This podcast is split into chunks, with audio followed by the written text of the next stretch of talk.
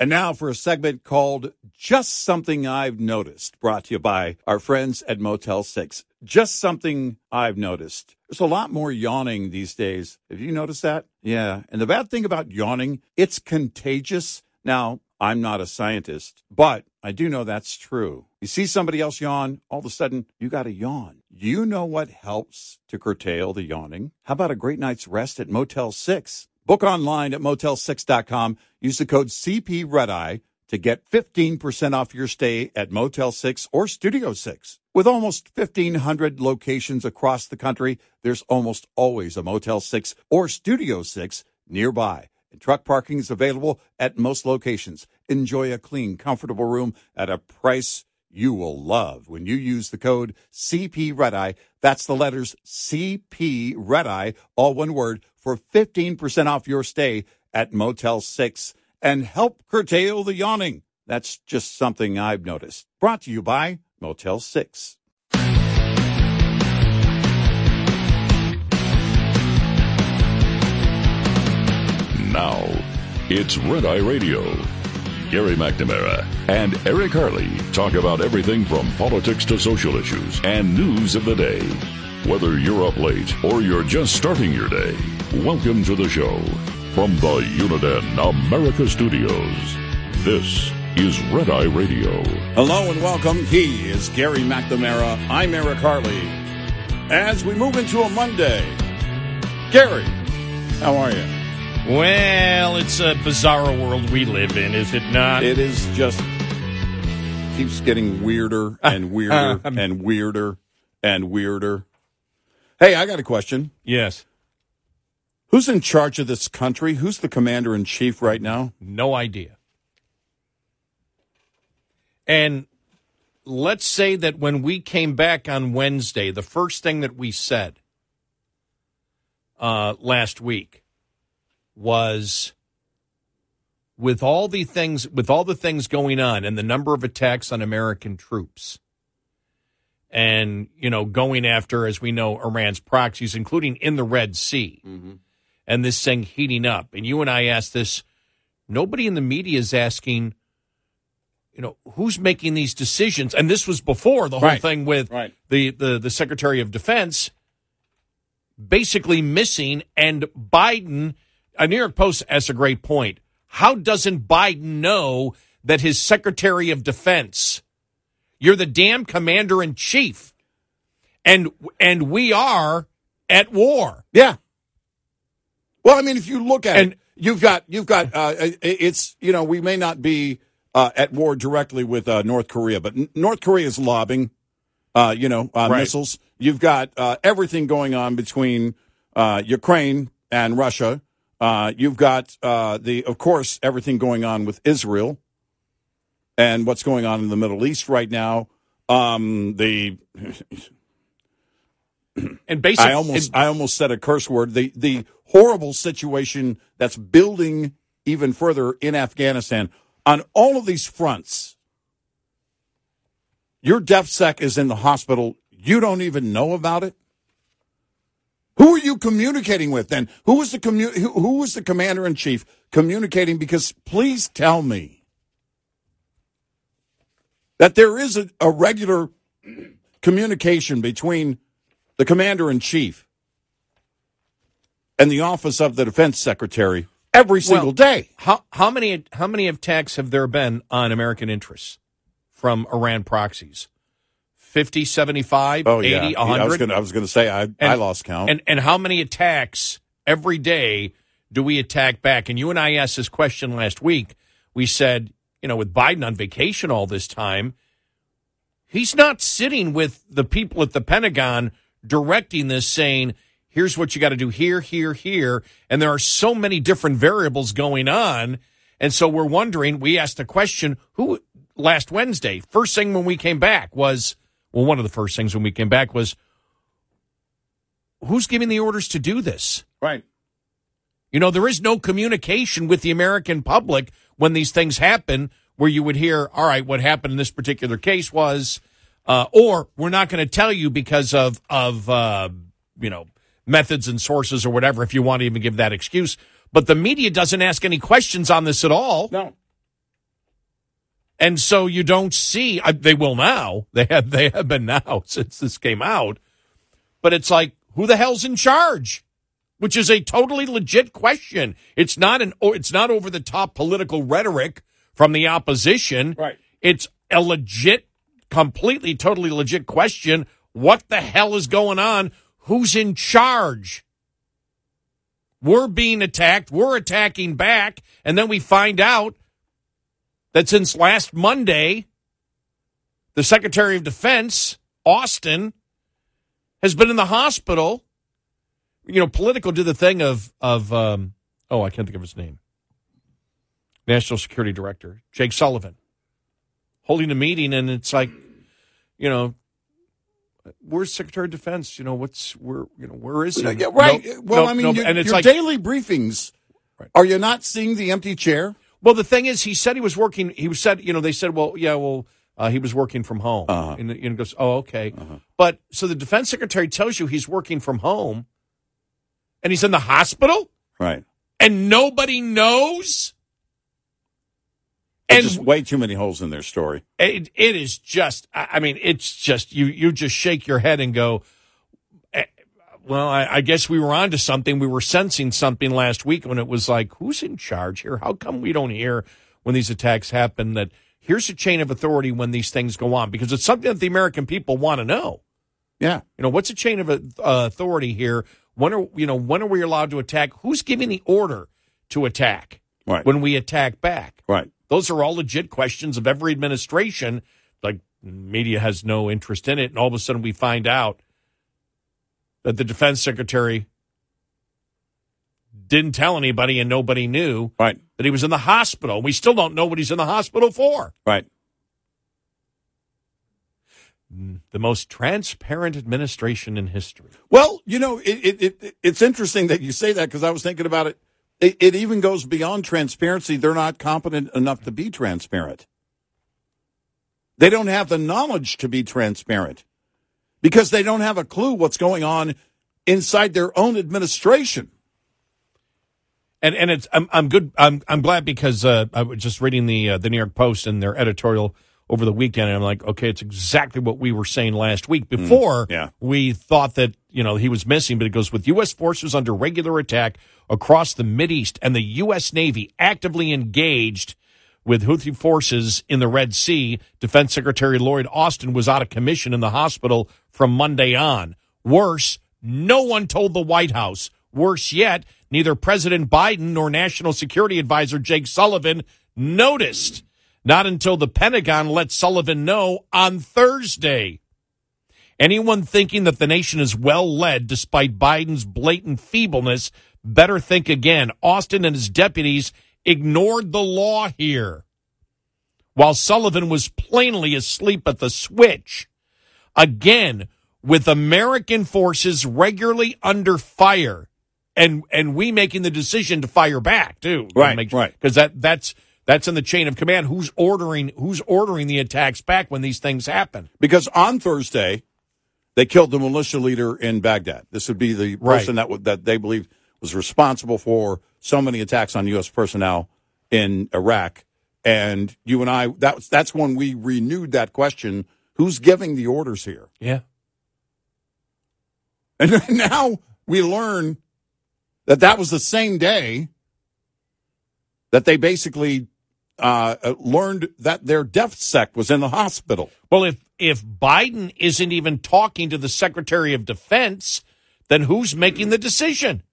What does the daily briefing look like? Who's populating that meeting? Because, again, with American forces regularly under fire, and we're firing back, and our friends in Ukraine and Israel fully at war with Russia and Hamas. Oh, and the public was kept in the dark until Friday. Oh. Meanwhile, Austin's surprise hospitalization left the Deputy Defense Secretary, Kathleen Hicks, filling in for days from her vacation in Puerto Rico. Wow. Biden returned, and she didn't know. Are they all quiet quitting? Biden, 81, returned Tuesday from another vacation in the Caribbean, and presumably focused the rest of the week on preparing for his Friday campaign speech, again declaring that our democracy is in danger because of Trump. all of which apparently left him no time for ringing up his defense secretary to check on any foreign threats to said democracy. Sullivan, meanwhile, is a glorified intern who in the days before Hamas's October 7th atrocities was literally bragging in print about how Biden's leadership has made the Middle East safer than ever. He's also part of the Biden brain trust that still thinks we can make Iran our friend if we just close our eyes tight enough and come up with sufficiently large bribes. So it's no real surprise that he utterly was clueless about the defense secretary going AWOL.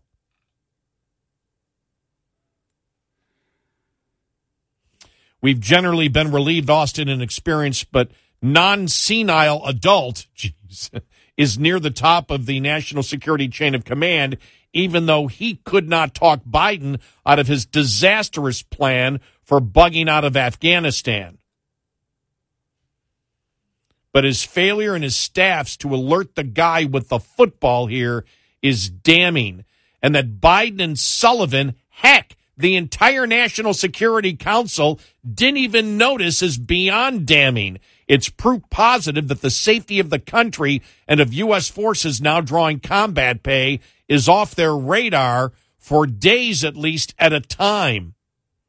How can Democrats dare nominate Biden for a second term now? Because they don't care. They don't care. Look, you saw 80% the polling out over the weekend. 80% of Democrats Bleav that Trump should be eliminated from the ballot. Yeah. Which means they don't give a damn about the Constitution. They don't care. They don't care. They don't care. They don't care about democracy. They see this momentum building from all of these states that are removing him from the ballot, yep. And they see this as they're out. Finally, they've got him, which they're not going to. No, they're not. Supreme Court's going to hear it. Yep. So. But then again, this is like the whole freedom of speech thing. Remember when the vast majority of Democrats were behind getting rid of freedom of speech? Yeah. Because, freedom of speech is only for the individual. Yeah, right. It's not for a group of people together. So if you have a group of people, there is no freedom of speech. But on the Second Amendment, that right is only for groups of people officially sanctioned by the government, not for the individual. Right. My question to all those Democrats, how many of them also want Biden removed from the ballot? Because his own party is not supporting him. Yeah, think about this. They know.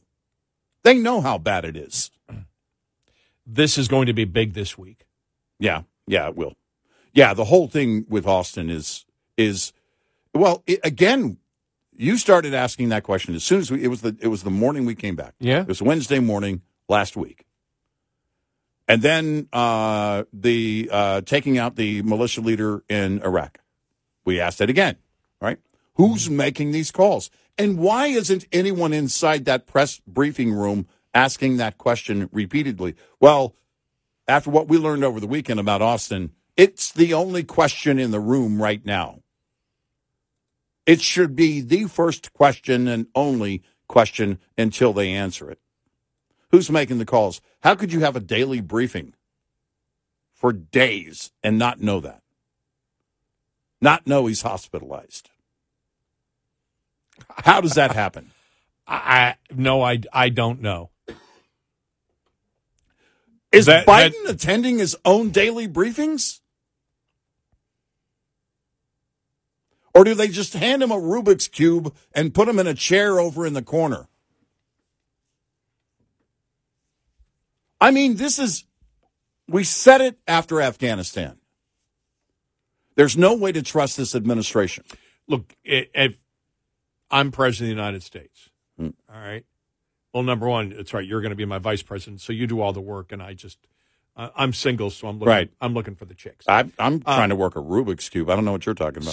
So every single day, I'm getting a briefing from my national security director, right? I need to know what's going on in the world. Right. And especially now when what's going on in Ukraine and Israel, and now then again, as we know, Iran-backed proxies. I mean, dozens, possibly hundreds of attacks on American interests over the last couple of months, and now we're responding. We took out a militia head we're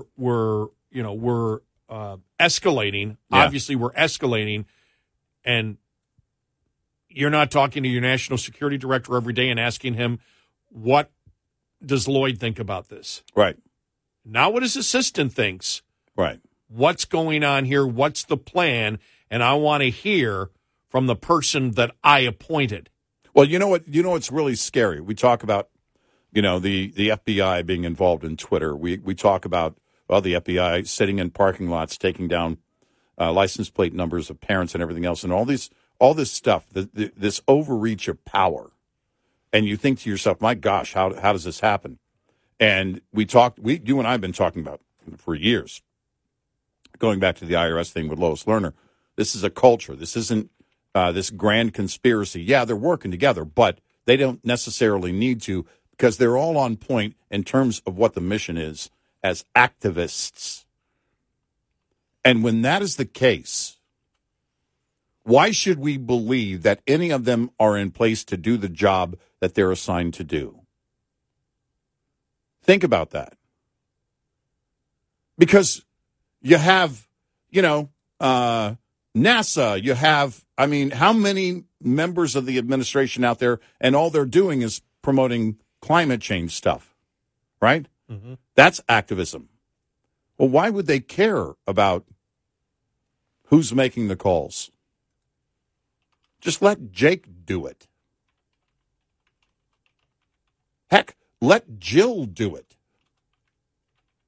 Why would they care about any of the roles that they're all supposed to be doing if they're activists to the core? If it's only about reshaping the narrative and fulfilling the activist agenda, then they're not worried about it.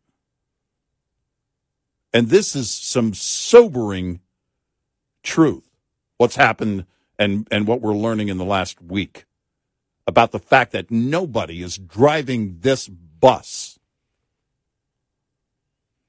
And if somebody is, then they need to tell us who that person is. There's nobody at the wheel.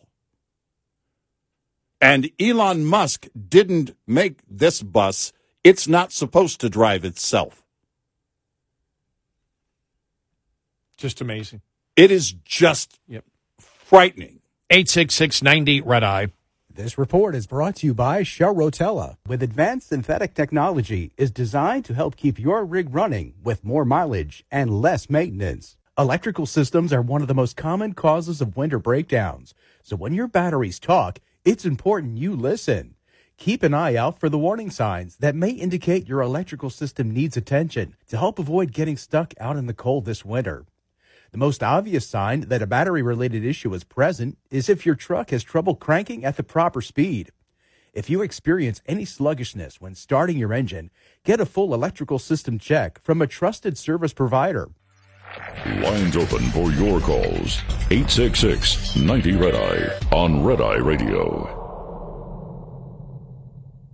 And now for a segment called Just Something I've Noticed, brought to you by our friends at Motel 6. Just something I've noticed. Bargain hunting is back. Bargain hunting's always been around. We always love a great deal, but man, everywhere you look, people are bargain hunting. There's so many great ways to find great deals. Hey, I have a great find in your bargain hunting journey. Book online at motel6.com. Use the code CPRedEye to get 15% off your stay at Motel 6 or Studio 6. With almost 1,500 locations across the country, there's almost always a Motel 6 or Studio 6 nearby, and truck parking is available at most locations. Enjoy a clean, comfortable room at a price that's a real bargain when you use the code CPRedEye. That's the letters CPRedEye, all one word, for 15% off your stay at Motel6.com. That is a bargain. That's just something I've noticed. Brought to you by Motel 6.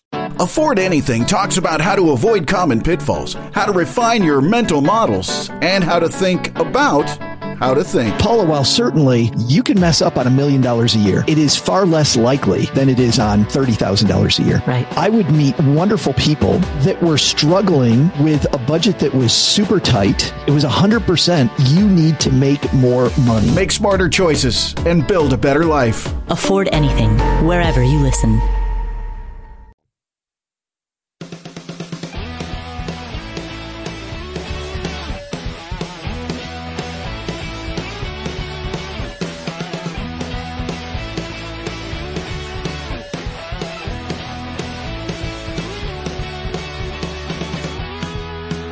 It's Red Eye Radio. He is Eric Harley, and I'm Gary McNamara. I guess up the, you know, I don't know what the law is. I saw the New York Post say that what happened is what they did was they broke the law. That if you're a cabinet head, apparently you have to inform the president that you're in the hospital or incapacitated if you can't be doing your job. Right. So I don't know precisely what law it is. I'm making assumptions based on the New York Post saying they broke the law by not informing the president. But like I said, the president, let's put it this way. If nobody came around, if his cabinet wasn't there, if his national security advisor wasn't there, would he ask any questions? Did Austin not tell him because he knew that he wasn't aware and he wouldn't ask any questions? And, hey, he probably won't miss me anyway. Why do I even need to tell him? Well, if he thought that, he was correct. Yeah, that's what I mean. Yeah, it's – you need to tell somebody. Tell who? Nobody's in charge here. Who do I tell? I mean, it's – We're kind of joking, but it really is a serious basis for the concern. Because it's so insane. We're talking about the President of the United States having no idea this defense secretary is in the hospital. For days. Yeah. Wow.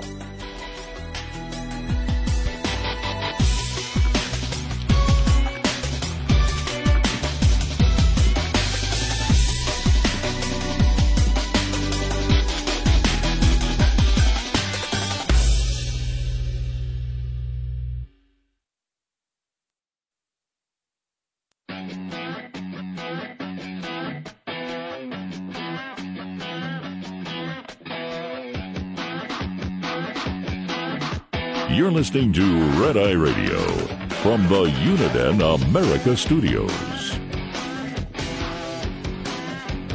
It's Red Eye Radio. He is Eric Harley, and I'm Gary McNamara. Just looking here, reading a number of different articles on this. I think really that inside Washington, that blew a lot of people's minds. Yeah. It really did. Right. It was like, what? Secretary of Defense, because people know we're in armed conflict. Call it whatever you want. I say war because it's war. It may not be a declared war, but it's war. Mm-hmm. We're fighting Iran's proxies all the time, which means we're fighting Iran. Now, we can get all the way back to, I guess you could go all the way back to the point that if Biden knew that he was willfully funding Iran's proxies, then maybe he doesn't want to know. Well, what the defense secretary is up to, because everything here is just so bizarre. You think about this. I know you have. This is rhetorical, but you think about this, that everything that we have seen, you know, since we've been on vacation and before, everything that we have seen with the violence, all of it, read every headline, all of it is Iran backed. Yeah. And if this was a Republican president who had made funds available to the country that's giving the money to terrorists to attack our interest and our soldiers, that Republican and his administration would be all over hearings through Congress on the Hill. Oh, yeah. No doubt. And remember when we heard during the Obama years that the intel was being changed by the time it got to Obama's desk? Yep.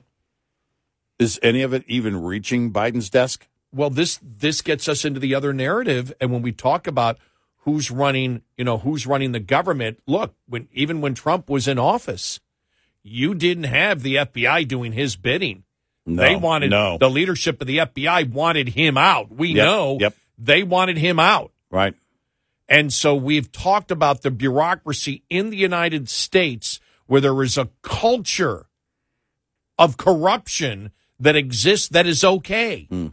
And you can see the culture of corruption even goes to the Democratic voter when you see that 80% Bleav Trump should be taken off the ballot. Right. Well, then you don't have any. Now, we understand this because most Democrats don't even understand what the three branches of government are. So they have no idea how the government runs to begin with. So they don't wish to be inconvenienced with the fact that, well, it's unconstitutional if you read it. Number one, only Congress can. It doesn't involve the president or vice president. And number two, only Congress.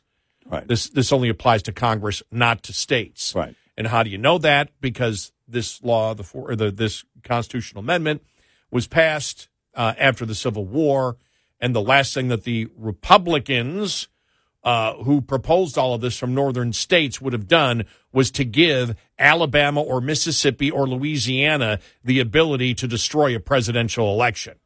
Yeah, yeah. So we know this. So it shows that the majority of Democrats either don't have any clue as to what's in the Constitution or they don't care. Right. Which to me is corruption to begin with. Right. Because that's when you think about it, you say, we're not going to follow the Constitution and we don't Bleav in the Constitution. Is that corruption? It may not be criminal corruption. To me, it's political corruption in the United States. Oh, yeah, to me as well. Yeah. It's, and, you know, what's maddening about this is that it's not over. In an election year, all of your enemies or would-be enemies are going to test the sitting president. You know, we're dealing with everything on the southern border, dealing with everything abroad, still dealing with Israel, and who knows where that goes. If not for Israel's ability to defend themselves, who knows how bad it would be right now. It is just maddening to think that there is no commander-in-chief. Look, we've been saying since the botched exit of Afghanistan, you can't trust anything coming out of this administration. Right. Now, I just got a question. If everything that happened with Austin last week, you look at that situation and ask yourself, wait a minute. Are they even having daily briefings? I mean, what does it even look like? How can you say, oh, no, we have our day? You don't have a roll call? You don't have something mentioned about your defense secretary being in the hospital? That would be a bulletin, a direct hotline bulletin. Mr. President, the defense secretary is hospitalized. In his stead, this person is serving. This person will be part of those who populate all of the daily briefings until further notice. That's simple. Well, I mean, this is all like the entire balloon thing that came out, the Chinese balloon. Yeah. When we were on vacation and we found out that the administration actually wanted to keep it secret. Right. But they couldn't because the public figured it out. Right. And number two, this whole thing that, you know, there was nothing that was transmitted back to China. Now they know that this, think about this.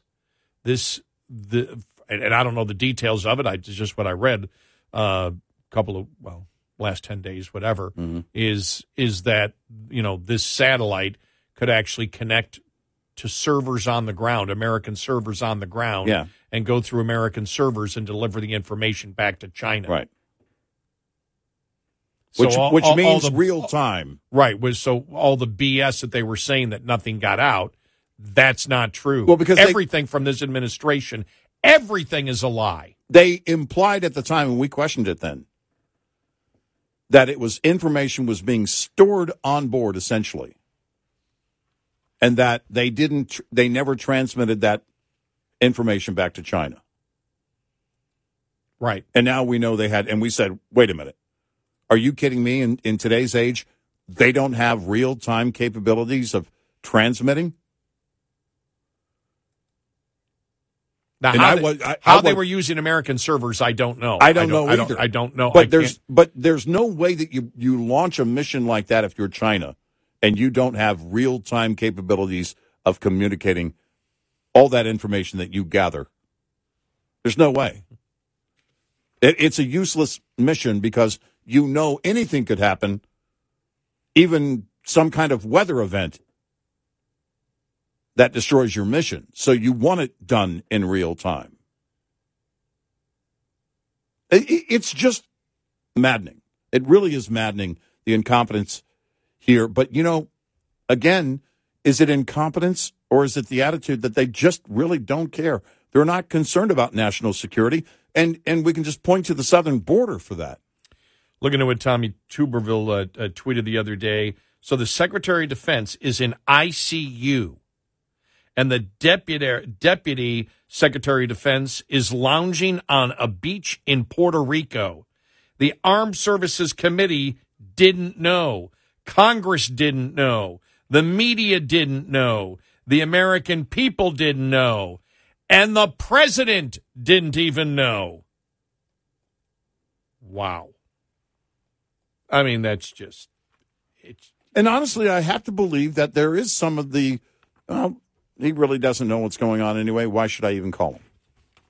That mentality has to be alive to some extent.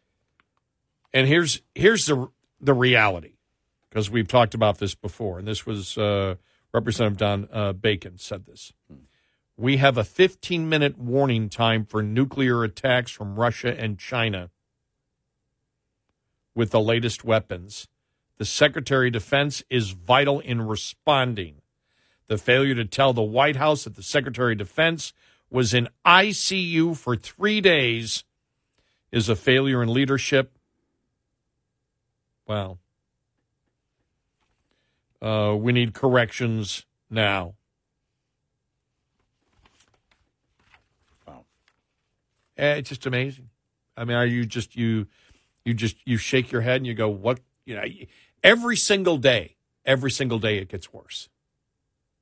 Well, and this is right now at a critical point. Yeah. It was with us when we saw the botched exit of Afghanistan. All of our allies were shaken by that. All of any trust that they had in this administration was gone. And I want to make it clear here because, as we know, the Secretary of Defense didn't tell anybody and they didn't know. Think about this, too, because this is really interesting that when you go back to Afghanistan, remember when all the generals went before Congress? Yeah. And basically said, no, they didn't tell the president. Remember, the president was saying, right. No, everybody agreed that we need to fully, pull out every single aid. And every single military person thought the opposite. Think about this. Because that went on for a while before they actually testified. Mm-hmm. And Biden's lie kept going. There was never a leak from the Pentagon stating, no, what the president is telling you is wrong. The Pentagon did not want to pull out of Afghanistan. You never got that. No. Only when they testified. You think that in a Republican administration, if that would have happened, and the president of the United States had lied during wartime about what the generals were telling him, you think that would have been buried under the rug? Never. No. And how's the media, I asked you in the pre-show meeting, how's the media not shouting right now for answers? Well, because, they have to do the January 6th stuff. Oh, yeah, okay. And defend Claudine Gay. Oh, we'll get to those. Oh, I mean, that's just, somebody in National Review goes, this is like what do you call it? From Calvin and Hobbes. It was hilarious. So. Mm. Is basically that this is a game that's going on where there are no rules. Yeah, right. And I forget what they call it. Not Calvinism. I can't think of what it's called. Which is, and it's like the same here. It goes, they're not even sticking to their narrative. Mm-hmm. It's whatever fits. He goes, they're absolutely so paranoid about losing DEI. They are so behind anti-Semitism, so behind racism, that they're just losing their freaking minds. Yeah. And we'll get to that article coming up here in a little bit, because there is, you know, there's it's what we mentioned earlier. Everything is about, you know, it's got to be climate change. It's got to be about, liberal transgender movement, everything else that they're focused on, and they're not focused on national security because they don't care. They simply don't care. You know, when the word came out of them striking and killing that militia leader in Iraq, I thought, who had concern enough to do that? If it is the person that's responsible for attacking U.S. personnel, I want them taken out. I support the move. Oh, yeah. That's the whole point of the question. Wow. It was kind of surprising somebody from this administration cared to do their job. And but it's why we were asking the question last week, who's in control? Who's making these calls? Where is any communication? For God's sakes, when Soleimani was taken out, that was 4 months of the media questioned whether it was the right thing to do. Nonstop. And who called for it, and you know, how did it happen, and everything else. This happens. Nothing.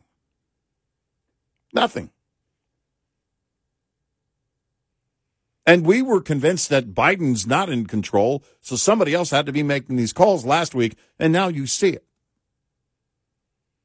They didn't even know their defense secretary was in ICU. Jeez. Second in command on a beach? I mean, wow. I know. Most of us right now that are working feel more dedication. I was going to say, jobs. you would get, you know, things like that get you fired. Yeah. I mean, it's like you're going out of your way to hide from the boss. I don't know how. What happens with Austin? I don't know. Fired anybody, has he? I don't think Biden's fired anybody. No. Yeah. But I don't know what happens going forward. But this is maddening. Somebody needs to be asking these questions that we've been asking, and Monday morning will be interesting. 866-90 Red Eye. Get in touch with Red Eye Radio, toll free at 866-90 Red Eye.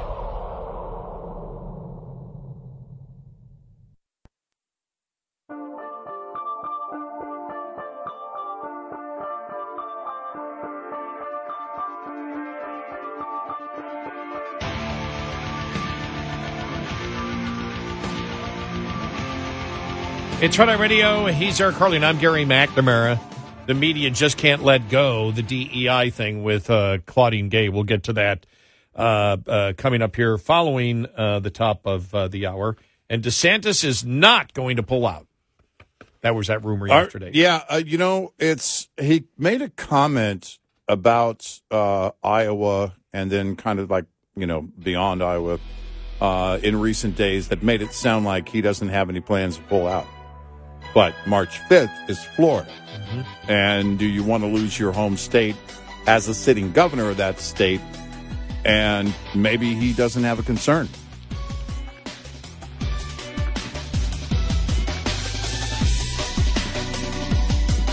Top of the Hour News is brought to you by House Products. Visit houseproducts.com.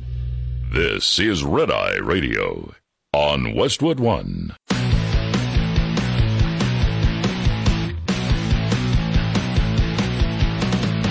Now, it's Red Eye Radio. Gary McNamara and Eric Harley talk about everything from politics to social issues and news of the day. Whether you're up late or you're just starting your day, welcome to the show. From the Uniden America Studios, this is Red Eye Radio.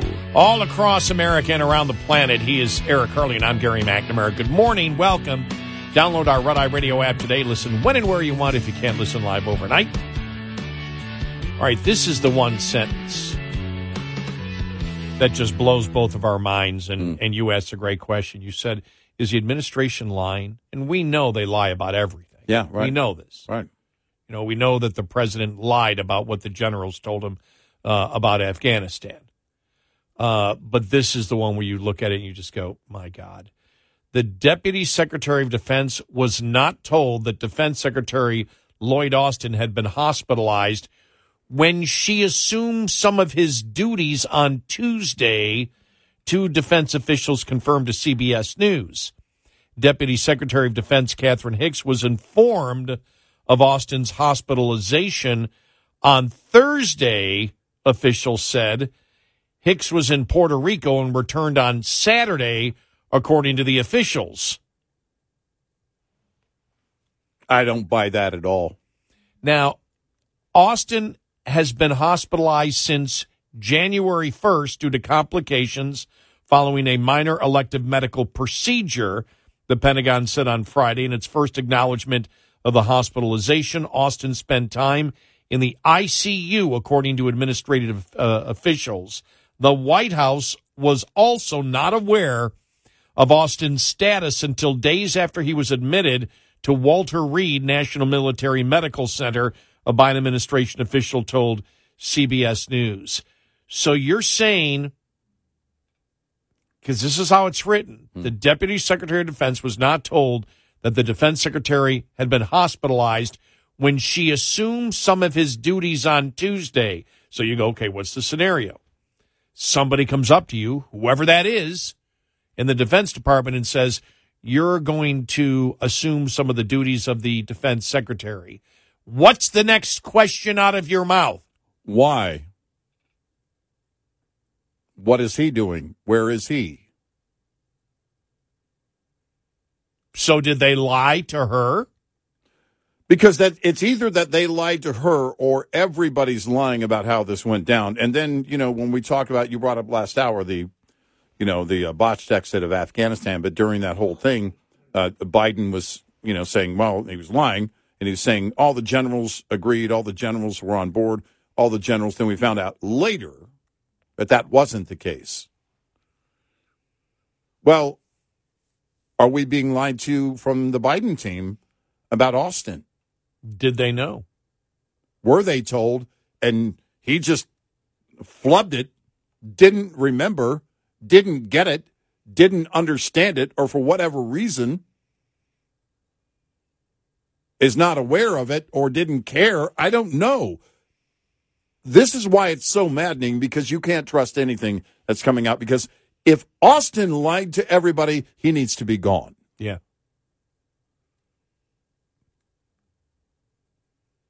Because it's not good enough that you gave it to your second in command to assume the post.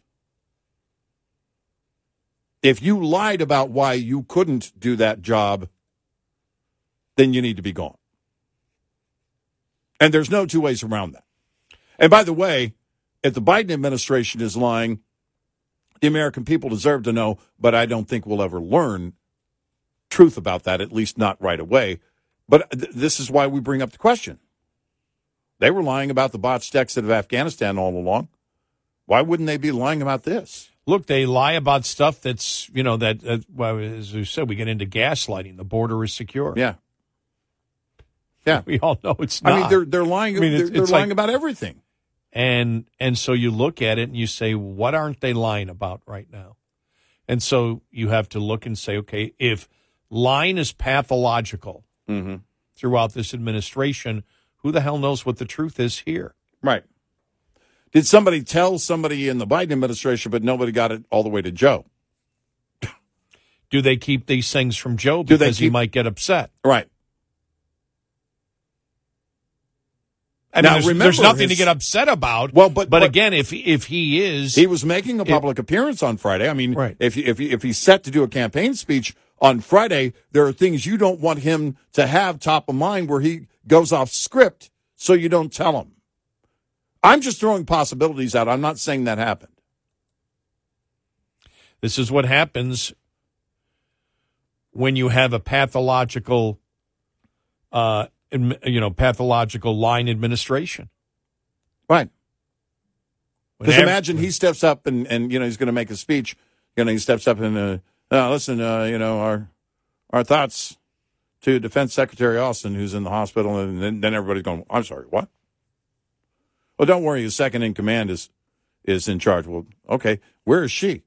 Oh, on a beach in Puerto Rico. I mean, that goes south very quickly if Joe knows about it and opens his mouth about it. Like many things. Well, this isn't much better. That's what I mean. That's what I mean. There isn't. You've got every reason to not tell him, and they have no concern with lying to the American people. No. None. So anything is possible. John Stamos at one point could have been the acting defense secretary last week at some point, is what I'm saying. That's how bizarre this thing is. And I'm only halfway joking. Because if they're willing to lie about Afghanistan throughout the exit of Afghanistan, over and over and over, and we learned afterwards the president trying to convince the then president of Afghanistan to go along with the lie and repeat the lie with him.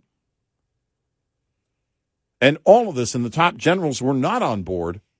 In fact, the top general had stepped down during that summer. If you recall, that was a red flag for us. It gets down to the question, what do you trust here? This is not a small thing. Well, you know, because even Politico, the liberal publication, at a White House meeting last week, Jake Sullivan, the National Security Advisor, noticed that Defense Secretary Lloyd Austin was absent. A top Pentagon official, Sasha Baker, was there in his place. There was nothing obviously unsettling about this. Austin was scheduled to work from home, and lower-level aides often sit in for their boss. But what neither Sullivan nor Baker knew at the moment was that Austin was already hospitalized at Walter Reed National Military Medical Center with complications from an undisclosed surgical procedure, and remember, in ICU. Right. Which means you're incapacitated. At that point, you can't make decisions. You can't make decisions. Right. Days later, Austin's secret hospitalization has spiraled into a drama engulfing the upper echelons of the Biden administration. Senior White House officials are struggling to answer questions about who knew what and when about the former general's medical emergency. Criticism is pouring in from Congress and the media, and since the Pentagon went public with the situation on Friday night, new reports are coming in, including Politico's disclosure on Saturday evening that the Pentagon had not informed the president nor the National Security Council for days that Austin was indisposed. The strange saga has fixed Washington on one question, actually two. Politico only has one because the other one leads right to the president. The strange saga has fixed Washington on one question, what's going on with the Secretary of Defense? And the second question, how the hell didn't the president or the people around the president ask questions of where the hell's Lloyd? Right.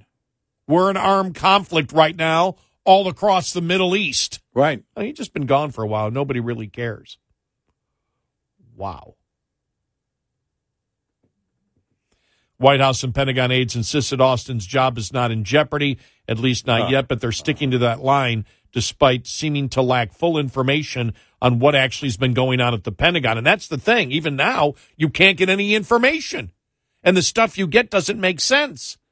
Yeah. The CBS report... Oh, no, she was given some of the responsibilities on Tuesday. Mm. What do you mean some of the responsibilities? Yeah. And what's the first question you ask if you're the deputy secretary and you're on a beach and then you get the call, by the way, you need to take some of the secretary's responsibilities this week?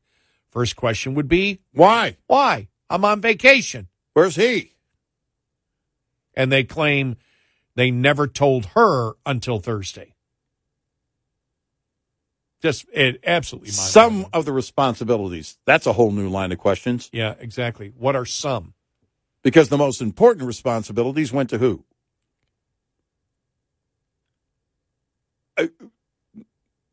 Which? That's a rhetorical question. Right. Yeah, right. Which responsibilities went to who? And if some of the responsibilities went somewhere, are they saying that Austin still retains some of his responsibilities from the ICU? Yes. Everything is a frustrating puzzle with this administration. Number one, because the pathological line that's going on and the president's, loss of cognitive abilities. Yeah. And it leaves everything open at that point going, who the hell is running the country right now? Let's go to Dan in Colorado. Dan, welcome. You're on Red Eye Radio. Welcome to the show. Hi, Dan. Good morning, gentlemen. If I didn't show up to work, my dispatcher or somebody in the office would try to call me and ask me what my problem was. Yeah. And if they couldn't get a hold of me, they probably tried to call my wife. Yeah. Who is, the emergency contact. Right. So, I come to the conclusion it's one of two things that's going on. Either they're asleep at the wheel or, as you guys have said, somebody's smoking weed. Yeah, right. No, I mean, you make the point there. And as we mentioned, Dan, and thank you for the call and the comments, you get fired for this. Now, wait a minute. We didn't say that anybody was smoking weed, but we should have. Yes, no, thank you, Dan, for introducing this. And how dare we not introduce it in the first half? Thank you, Dan, for straightening us out on that. Appreciate that. But, I mean, think about that. He's right. It's a truck driver. Dispatch is going to reach out. Then they're going to call, if they can't reach him, they're going to call his wife. Have you heard from him? And imagine, Dan just didn't tell somebody. He just took the day off, or in any role, in any job. Yeah. Now, well, if I don't show up for work, you're going to say, oh, geez, she's either dead or was in an automobile accident on the way to work, right? There's a great concern. Yeah. And so think about. And my job is nothing compared to the Secretary of Defense of the United States of America. Exactly where I was going. You're the defense secretary. I would be freaking out if my doctor said, we have to admit you into ICU. Now, if he wasn't aware, if he wasn't awake when they made that decision or something, somebody near him, his team, somebody on that team makes that call. That's a red alert call to the White House directly and immediately. And without fail. There's a lot of lies being told here. Well, let's put it this way. If the president had said Tuesday through Thursday, I need to talk to Lloyd Austin, what the hell happens at that point? Right. Well, we don't know who's in charge. Well, who's taking over his responsibilities? Well, we have some responsibilities being taken by the Assistant Secretary of Defense. Right. You mean he's an ICU and he still has responsibilities? Right. Well, where's the assistant in Puerto Rico? Well, does she know he's in the hospital? No. Is she on her way back here? Somebody get her back here. We need her back here now. It doesn't matter what they say. Monday or any time this week and try and, make up for this whole thing, because here's what should have happened if this was some kind of major misunderstanding. We would have heard it from the administration already. There would have been an explainer statement already. The media had it wrong. So-and-so had it wrong. No, there was. Now, I think they're still going to try and say that, but I'm talking about the timing of it. If you could explain this, they would have explained it by now. And they can't. So I don't trust that's with anything from this administration. I don't trust it anyway. But that's specifically why you can't trust anything they say on this going forward. 866-90 Red Eye. Brought to you by FPPF, Fuel Power Max. Uncompensated detention at docks frustrates drivers of all stripes. If you're an owner-operator, you have at least some control over the matter. Make the subject a standard part of your rate and/or contract negotiations on the front end. You can use your own numbers to calculate an hourly rate to compensate for lost income opportunity, as well as fixed costs, which don't stop when the truck stops. Those two elements of a fair detention rate were deemed appropriate by most of Overdrive's audience almost a decade ago. We've used income, fixed costs, and miles average of our owner-operator business services from ATBS's clients to compute an average $64 an hour detention rate then, and 10 years later the figure is $83 an hour. Use your own numbers to calculate your rate. A simple conversation with any broker or shipper or your carrier, if you're leased, about what you're putting in the rate might yield results you don't expect. Owner-Operator Business 101 is provided by Overdrive's Partners in Business program. Go to overdriveonline.com to the Partners in Business section of the website for more details on this and many other topics. Brought to you by Shell Rotella. With advanced synthetic technology is designed to help keep your rig running with more mileage and less maintenance. We'll be right back with more Red Eye Radio with Eric Harley and Gary McNamara. What's up, everyone? It's Reality Steve, your number one source for all things Bachelor Nation and reality TV. Every day, I'm giving you the behind-the-scenes juice and your info on all your Bachelor Nation stories and also interviewing some of your favorite reality stars. My name has been synonymous with spoilers, but I'm so much more than that. Give me a listen. The Reality Steve Podcast, part of the Bleav Network. Just search BLEAV on YouTube or wherever you listen.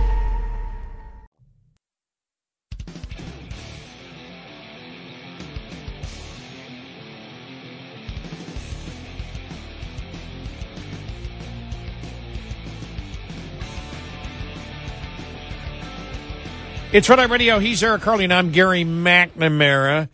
The Defense Secretary debacle. Let's go to Ralph in Tennessee. Ralph, welcome. You're on Red Eye Radio. Welcome to the show. Hi. Hi. How you doing? Good. Okay. My question is, okay, this is my observation.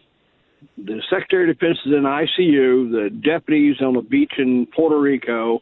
The person who actually made the call to get a hold of that deputy to get them back to Washington, that sounds like they're the only ones with the common sense enough, and maybe they should be in charge of the Secretary of the Department of Defense. Well, not really. He called her, by the way. It's a, she's the Deputy Secretary is a her. Wait a minute. Am I using the proper pronoun? Say, we don't know how that person identifies. Wait a minute. So... I'm taking liberties here. Sorry, I don't know how she identifies, so yeah. I apologize, Ralph, for that, but... the only thing is, okay, but they called her. They called her on Thursday or on Tuesday, and told her apparently. Well, all they said was the defense officials told CBS she was informed on Tuesday that she would take over some of his responsibilities, but she did not know he was in ICU. And so we asked this question. We said, if somebody calls me and says, "Well, you need to fill in. You need to take these responsibilities from." You know, Eric, for example, things you might do. My first question would be, why? Where's Eric? Right.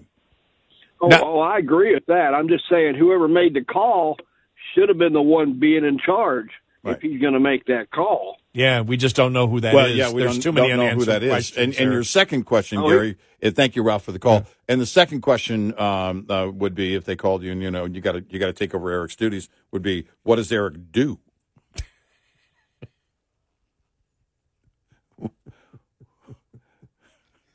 Don't call it a list. You need to take over Eric's responsibility. What is it? What you do here? What would that be? Exactly. Take them right from Office Space. Exactly. What would that be? What is it that you do here? What is it that you do here? I don't trust anything about this whole situation.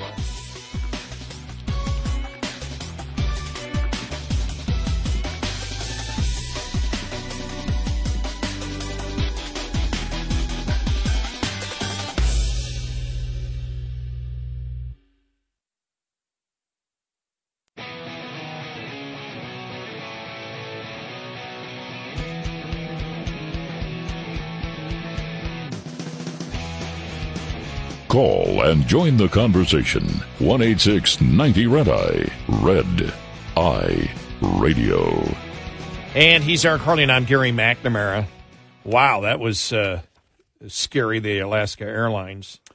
Yeah. The panel flew out. I wonder if anybody has speculated, what would the damage have been if that plane was at 40,000 feet instead of 16,000? I can't imagine. And I have to believe that everybody that was on board that flight when it happened, the passengers were concerned that it could be ultimately catastrophic. It's amazing that it was not, and no one was injured. According to reports, a cell phone was sucked out of that hole that was left by what they call a plug. Alaska Airlines doesn't use that panel for an emergency exit. Other airlines do. And so Alaska Airlines and other airlines that may not use it as an exit put what's called a plug. That's why it looked like a door came out. You know, It was a panel that's called a plug. You know, the passengers, of course, they lost cabin pressure. They're greatly concerned. The crew turned around. The pilot turned the plane around, went back to Portland. The National Transportation Safety Board said that particular plane had some cabin pressure warning signs that went off a few times leading up to this event, not on that day, and they don't know if it's related at all. But that particular plane had been restricted from flying over water. No long flights for that plane until they could figure that out. And that way, if there was something that light came on again, or something happened, they could turn around. So it was restricted to shorter flights. But it makes you wonder. And also on that aisle 26, the two seats right next to that plug were empty. Empty, yeah.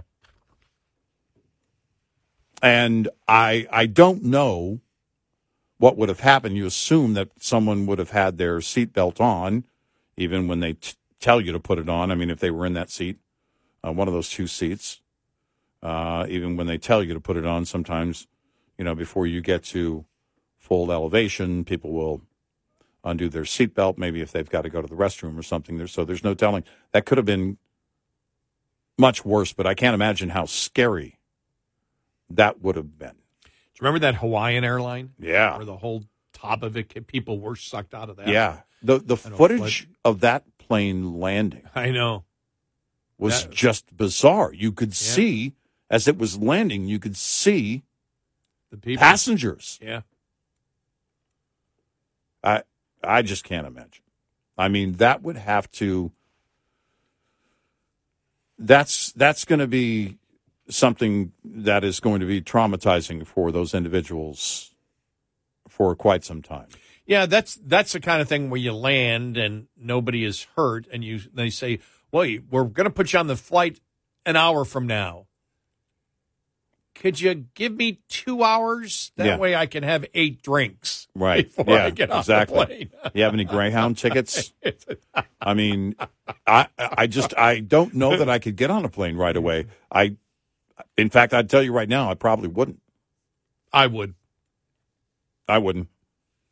Because the same reason that that fleet was grounded, I want to know what's going on. I want to know why that happened before I get back on a plane. Yeah, I would, being an odds person, the odds that, these things are so rare, the odds that it would happen on your next flight just aren't there.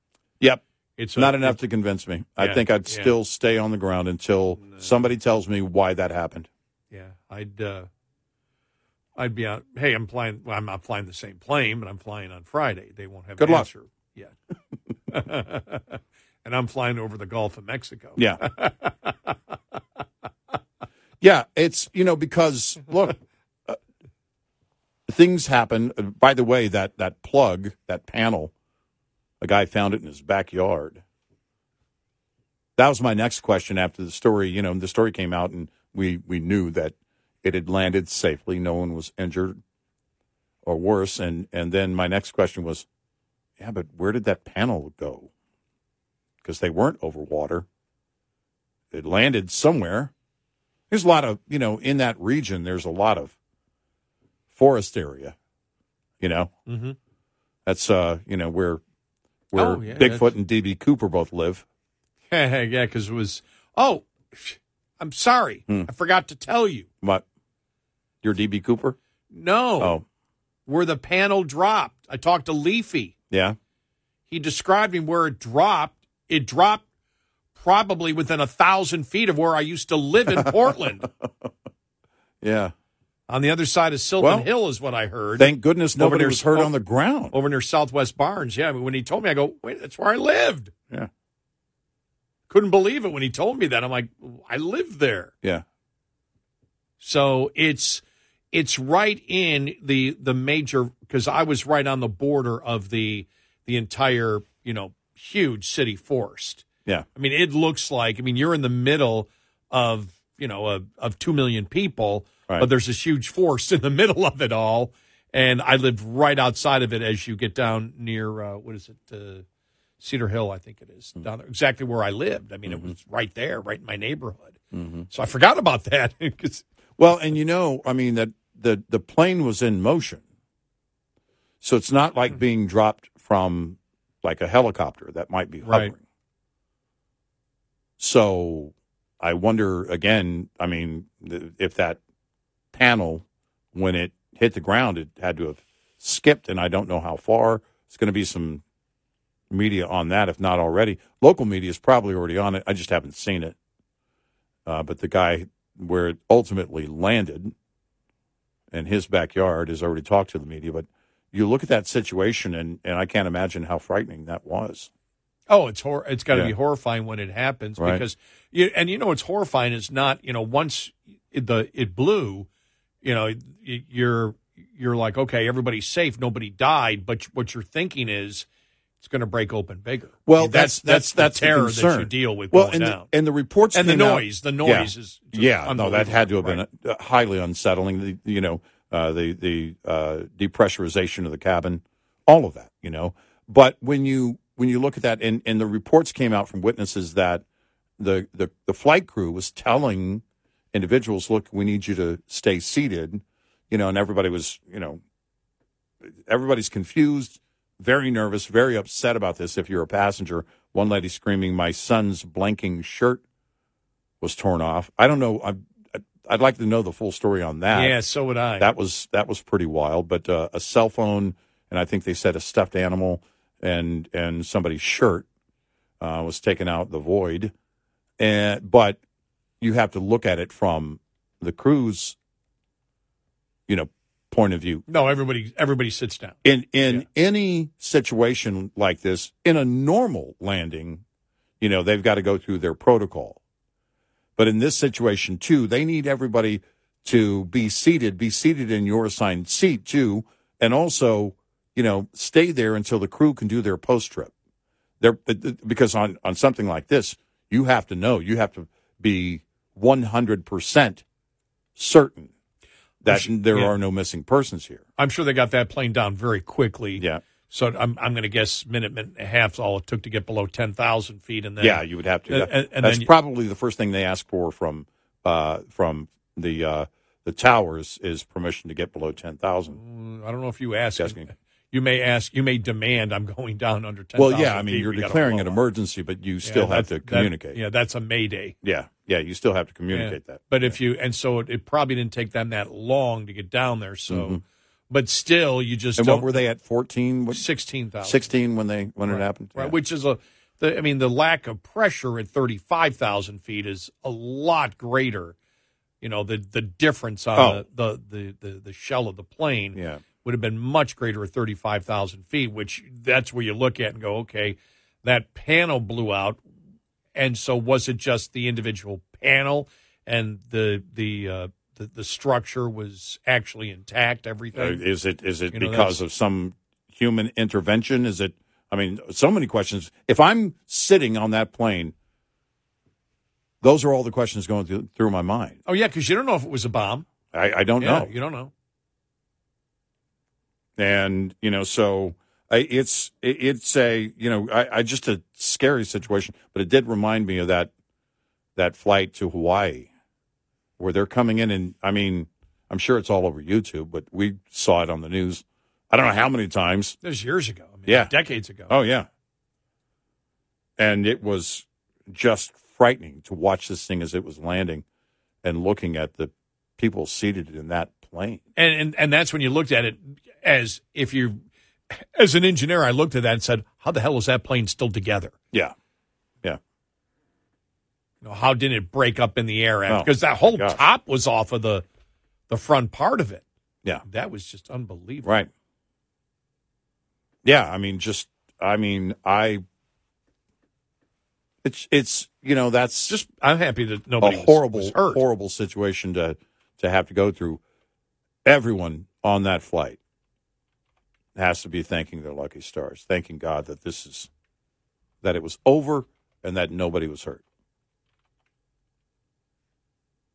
Yeah, that was just weird. But you're right, that was D.B. Cooper was. It's about in that D.B. Cooper was north. Yeah, yeah. More near the Toutle River. Yeah. I think so, probably 50 miles north, but still it's the same. Well, he built his cabin south, though. From what I've heard. He wanted to be closer to Bigfoot. That is scary. That is scary. Yeah, that was Aloha Airlines Flight 243 was the one with... Or I Bleav the whole top of it. Yeah, I'm looking at it right now. Yeah, I mean, you look at it, there's no way. I mean, I'm just looking at it right now. And from my memory, because I hadn't looked at it in years, it was like, and now I'm looking at it right now, because it's below the seats. It's the cut in the plane is down in the baggage compartment. There's no such thing as a convertible commercial airliner. Yeah, I mean, that's what it looked like. You look at that right now and you're saying, how did that one ever stay together? How did they get it to the ground? Yeah.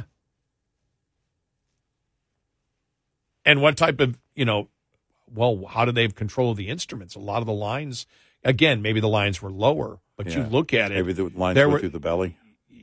Yeah, maybe the lower belly maybe, because they couldn't have run through the upper part of it. Right. Wow.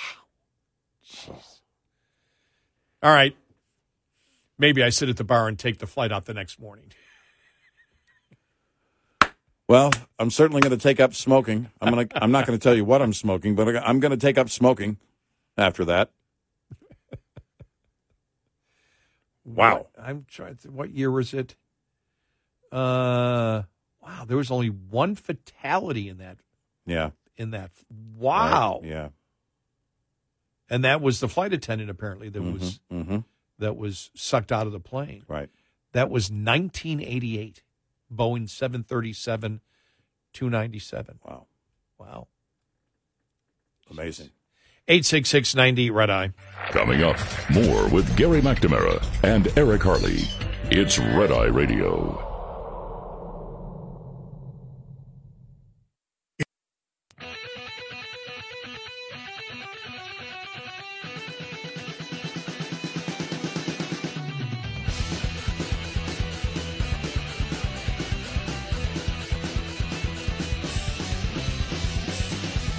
It's Red Eye Radio. He's Eric Harley, and I'm Gary McNamara. Wow.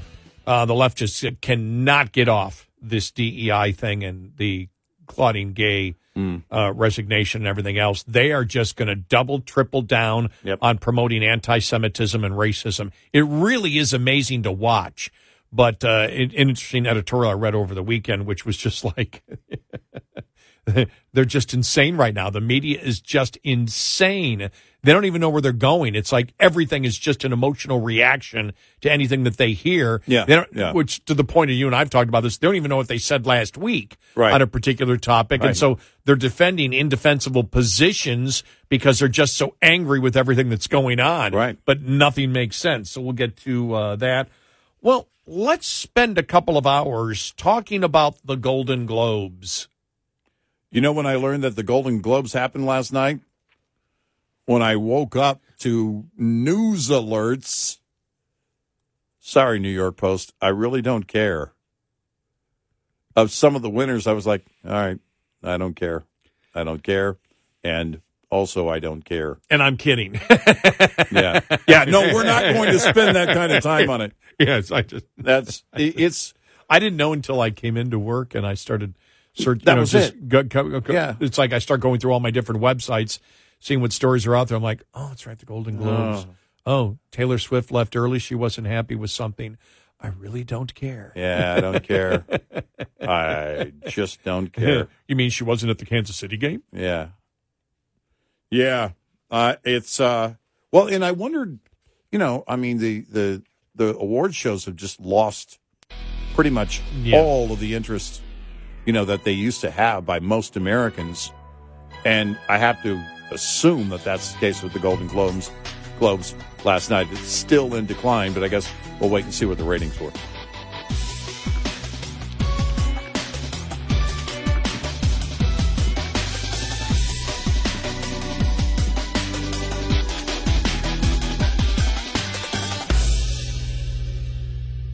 This is Red Eye Radio on Westwood One.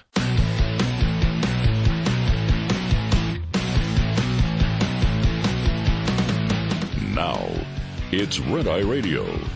Gary McNamara and Eric Harley talk about everything from politics to social issues and news of the day. Whether you're up late or you're just starting your day, welcome to the show. From the Uniden America Studios, this is Red Eye Radio.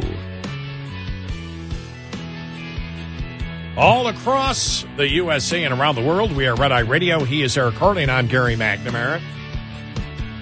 All right. Football, what do you got? Football playoffs are all set. Okay. There you go. Wild card weekend next weekend. All right.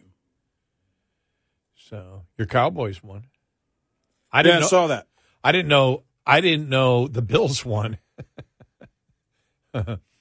because I just I've got to sleep. Mm-hmm. And, you know, when they play a night game. And so even when I get up, I knew they're playing. I got to focus on the show. Mm-hmm. So I just don't look at anything. And I had two news alerts from news stations covering that. Yeah. And that's how I learned that both of them won. Well, actually, when I went to Fox, when I came in, I figured, okay, I'll see it on Fox, whatever. I didn't see it on any news site that I went to that they had beat Miami and it wasn't until I got a message from a buddy of mine, my buddy Jerry, visiting him and his wife Mary in Florida over the weekend. Mm-hmm. Oh, I forgot. That means we'll go to, I forgot the name of the place. Oh, Two Frogs. Yeah. All right. The brewery in Tarpon Springs. Right. We'll stop in there. But when he was saying, all right, they play 1 o'clock Sunday, so, and I'm leaving Sunday. So it's like, we're going here. You're going to need to Uber to the airport. Right.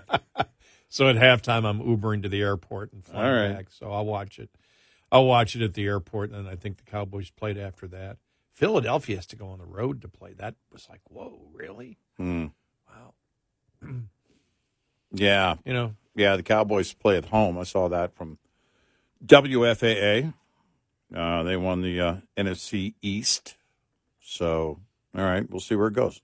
Yeah. And so what do you have? San Francisco. Okay, so it would be San Francisco and Baltimore have the bye next weekend. All right. Everybody else has to play. So yeah. But you know, we'll see. Yeah. It's what America wants. It will be the one sporting event.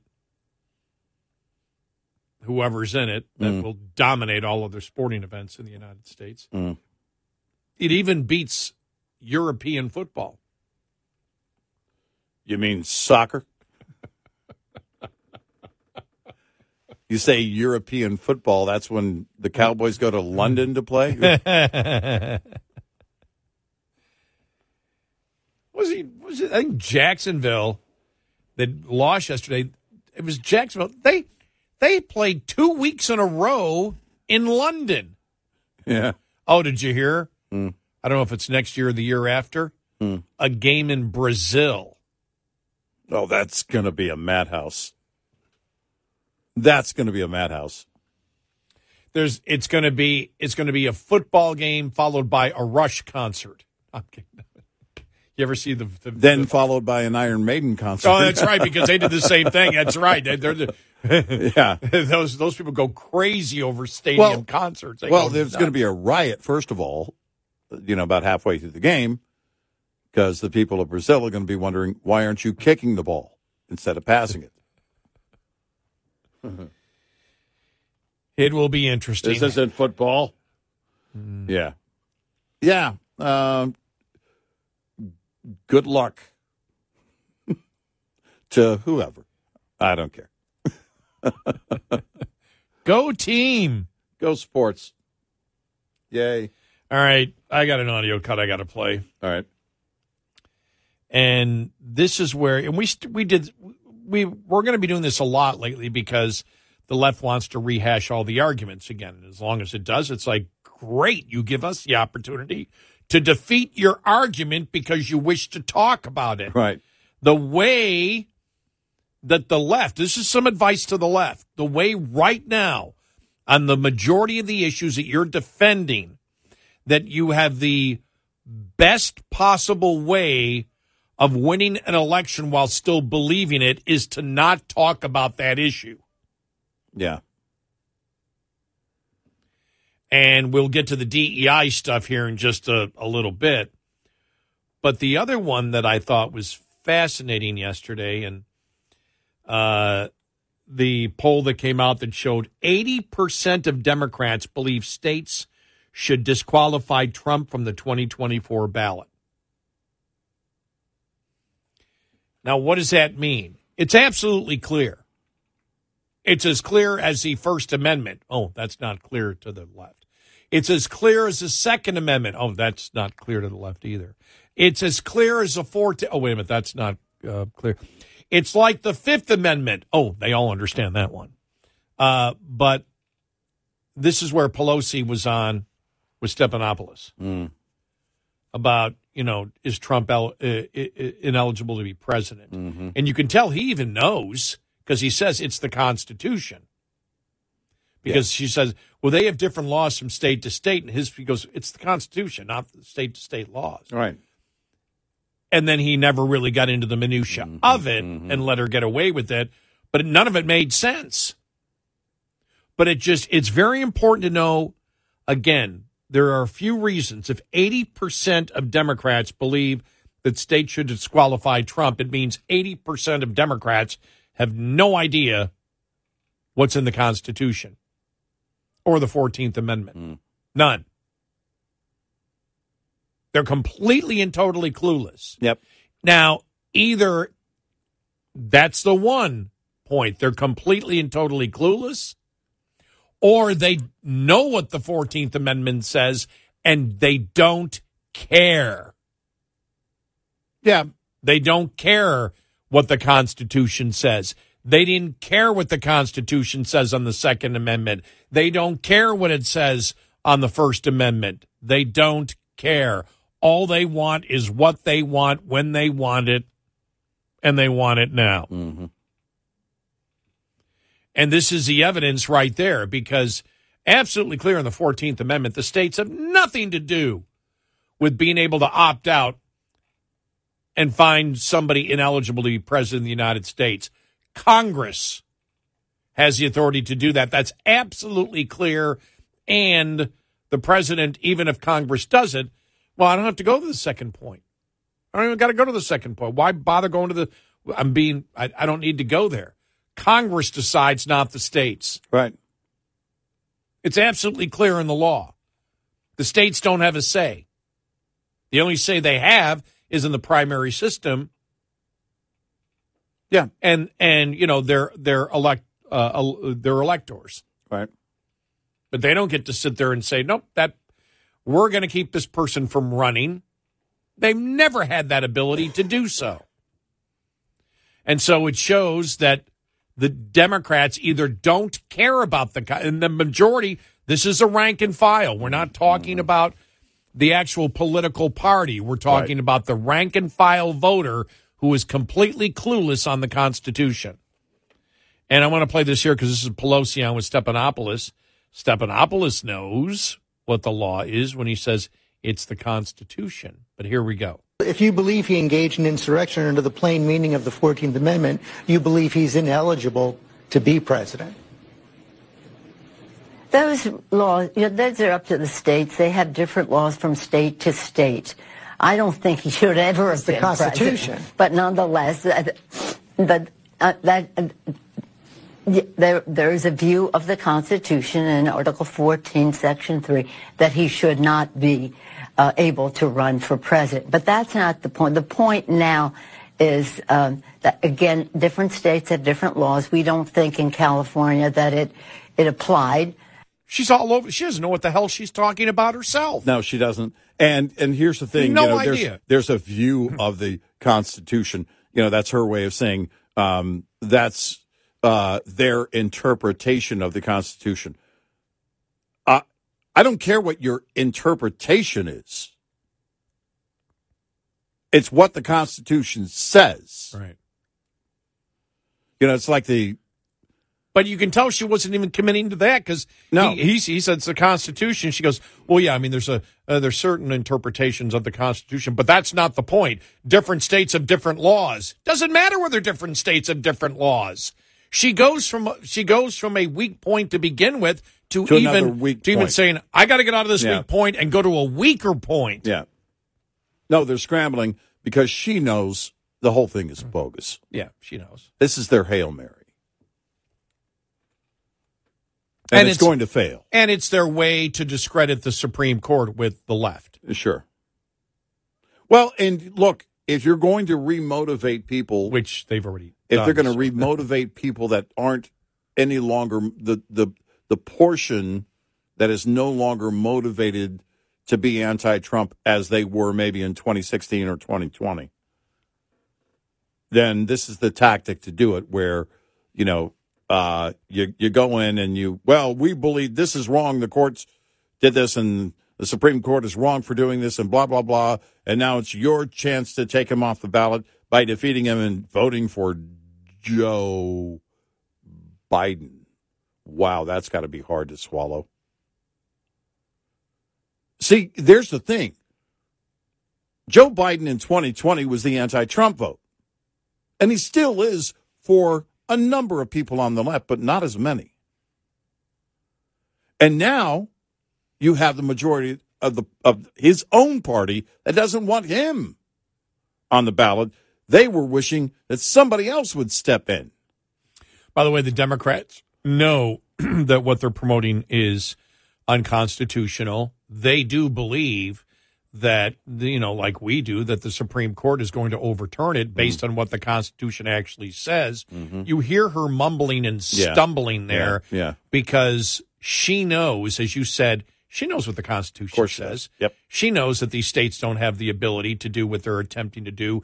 She doesn't care because it's political. That's why she's caught up in her own confusion and can't answer it because she knows what the truth is. And, of course, she can't speak the truth because they want Donald Trump to be the nominee. Yeah. They're not trying to get rid of him. Right. What they're trying to do is say, see, the Supreme Court, they know what's going to happen here. Yeah. They know full well. Right. They just want to say, see, the Supreme Court's protecting this guy, and this guy should be out, and we all know that the Constitution allows us to be. Doesn't matter whether it's a bald-faced lie or not. It's just the fact that we want to damage him as much as possible being the nominee for the Republicans. But Nancy Pelosi knows, and every Democrat in Congress knows, the Constitution does not give the states the ability to disqualify a candidate. That's up to Congress. Yep. They know they're going to lose this. Yep. And they know it.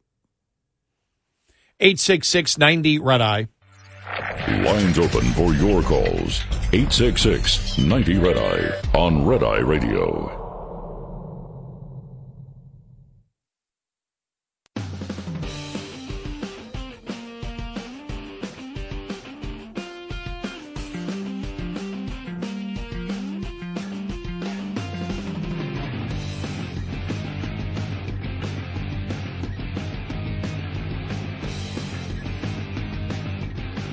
It's Red Eye Radio. He is Eric Hurley, and I'm Gary McNamara. Good morning. Coming up following the bottom of the hour, the whole DEI debate, which got to be lunacy to see on Chris Wallace's CNN show. Oh, it turned into a zoo. Yeah. And it gets back to the point where the left is just furious. How dare you say that, you know, she got her job because of DEI? It's like, well, that's what DEI is about. Right. The whole thing of DEI is that whites are culturally racist to the point where the entire society must be set up that affirmative action leads everything. DEI is about not differences in opinion, not diversity in education and opinions. It's diversity in physical characteristics. Well, and why wouldn't they be celebrating that idea of someone being in her position? Especially with her background. With her background as a result of DEI. This is how it's supposed to work, and we need to continue doing this. I mean, that's what DEI promises, right? By the way, I mean her education background, not her performance background. Right. I want to make that clear. Right. But you can't have it both ways. You can't sit there and say that we need to do more of this, but hey, we didn't do it here, and how dare you say we did it here? Right? Because that's what they're saying. That DEI needs to be the policy across the board, but how dare you say it was the policy here? Because what you're saying is it would be wrong for her to be in that position as a result of DEI. That doesn't make sense. I mean, it's humorous, and I hope they keep on this. That's one of the good things that has come out of this. And by the way, it was all based, their whole discussion was based on the whole Mark Cuban, Elon Musk thing that started. Wow. Where Cuban just got blasted. Because he wasn't talking about, he talked about what the words to him mean, not what the words mean to the people that are promoting DEI. Yeah. And so he was off the topic to begin with, but still it got to be so humorous because he just got blasted. Right. Yeah.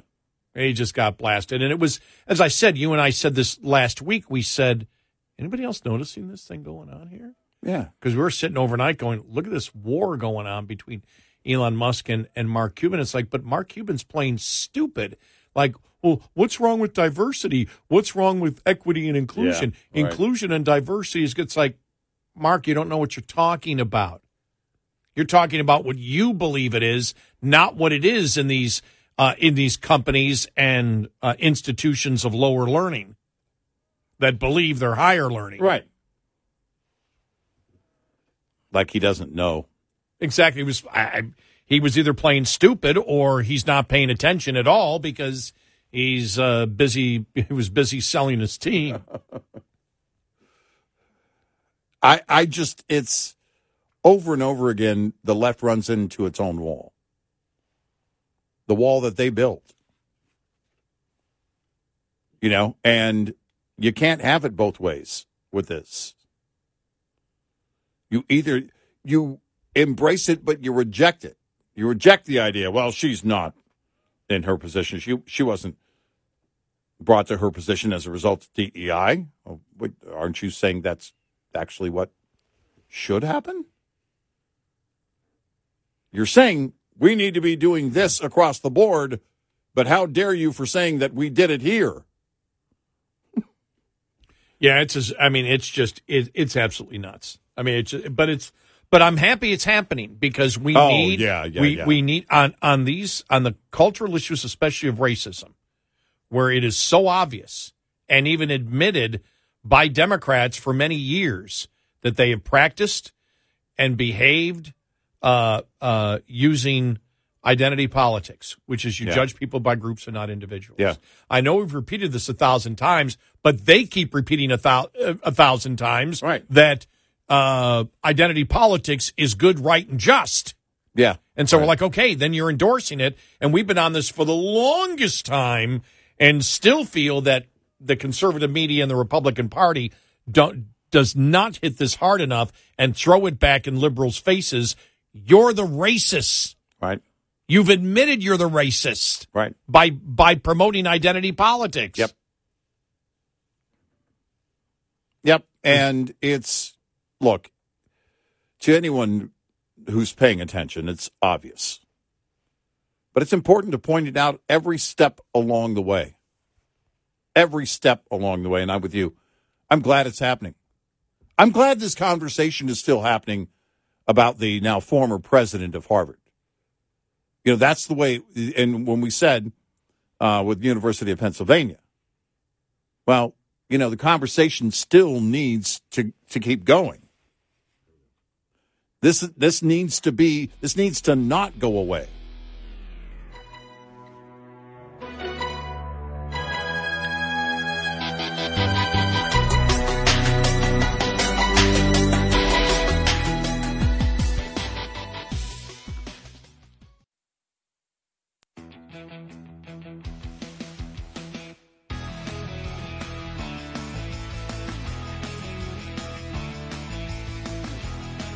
You're listening to Red Eye Radio from the Uniden America Studios. And he's Eric Harley, and I'm Gary McNamara. So, yeah, over the weekend, Chris Wallace and his show on CNN, he did the subject DEI and the ouster of Claudine Gay and... how it all got into, because remember, we were, this happened when we were going on and they were arguing back and forth. And I looked at you on the air and said, look at this. Mark Cuban and Elon Musk are going at it. And Cuban's playing stupid, like he doesn't know what DEI really is. And just talking about the words like, and as we explained, it's like the new anti-racist movement in this country, which is a racist movement. Yeah. They've simply taken a term, and maybe the modern let's label ourselves the opposite of what we are came from Antifa. Yeah.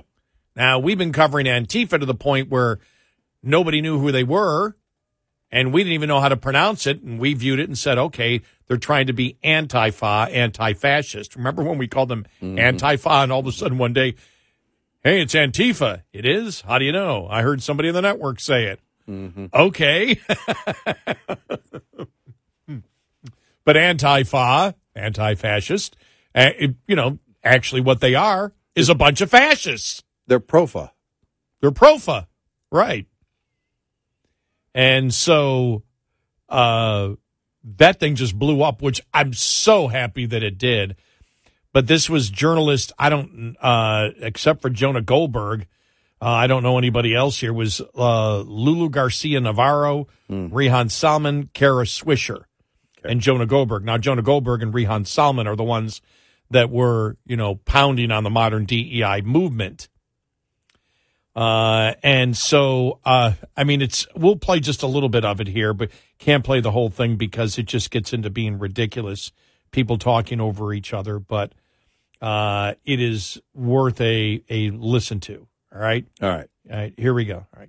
Most people feel like we live in a meritocracy, when in a lot of cases we live in a mirrorocracy. You hire people that are like you, and you see that all over the place. And so people don't quite know where they are, and it's very easy to attack.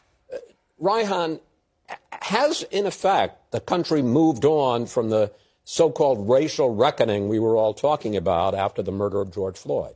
I want to stop that. The racial reckoning. What the hell does that question even mean? Yeah, right. What does it even mean? How do you define racial reckoning? Right. I can't answer the question because I don't know what you're talking about. What does that mean? Right. Okay, let's continue. Here we go. I think there is a broad sense that racial reckoning involved smuggling in certain really contentious ideological ideas that weren't ultimately about diversity, but rather were about imposing ideological uniformity. When you're looking at DEI bureaucracies, what really is noxious about them is that they actually don't respect all sorts of diversity, including viewpoint diversity, including the fact that, look, in some cases, you have groups that are overrepresented, and that can be okay. The point that J.D. Vance was making about the Dallas Mavericks is that it can be good and healthy and reasonable in some domains to have overrepresentation. And that means that underrepresentation can also be... She said. You can say it's ridiculous. You can make that assertion, but fundamentally the fact that, I am one second-generation Asian American on a panel of four. I am massively, massively overrepresented. But I think it's reasonable to say that you're going to judge people based on their merits. And when you're looking at organizations that count that matter, that are high-performance organizations... Excuse me. This is the burden, and I can't tell you how infuriating I find it. This is the burden that always comes with representation. The idea is that because you are a person of color, suddenly... you are only there because it is some noblesse oblige. It is because some white guilt put you there because there was some DEI initiative, and you can't win either way you look at it. I mean, what infuriates me is you look at the whole Claudine Gay thing, and everyone's talking about DEI. This woman cannot win or lose either. If she is there, I'm happy to talk about Claudine Gay. No, let me finish. Let me finish. If she's there, it's because of DEI, that they put her there because she's black. If she loses and they kick her out, it's because she actually was never good enough to be there in the beginning, and she was. You can't win in this situation, yeah, and it is infuriating as a person of color to constantly have this cudgel put on our. I get the argument you can't win, but you also can't have it both ways. You can't celebrate and tout that someone was hired, and it's a wonderful thing to expand diversity, and Harvard went full tilt talking about how great it was to hire the first black woman, and then say all of a sudden... The first black person. It wasn't even the first black woman. It was the first black person. I don't care. The point is that she got caught obviously plagiarizing, and... Those are the facts that, there's this massive... This was an ideological, very well-funded... The motives of the attack don't change the fact that she plagiarized. And where I disagree with you, Kara, is when you say... When somebody fails who's white and who's a man... Let me finish. You mean like when someone fails... When someone... Nobody... In fact, there's books written about this. Fail and then come back. Look at pivot. Exactly. Pivot. Nice way to get in your podcast. Pivot. And then when a person of color fails, all of a sudden it's an indictment of an entire system that the right doesn't like. This is so ridiculous. She was a graduate of Exeter and Stanford with a PhD from Harvard. And you know why? Second generation Haitian American who came from a family that dominated the concrete industry in Haiti. She was not the wretched of the earth. She was someone who should be judged on her merits. Absolutely not. But she was selected because she established the Office of Diversity, Equity, Inclusion, and Belonging at Harvard. She presided over a steep decline in the free speech climate, and she also targeted minority professors. Go ahead, Lolo. Who dissented from her perspective. There you go.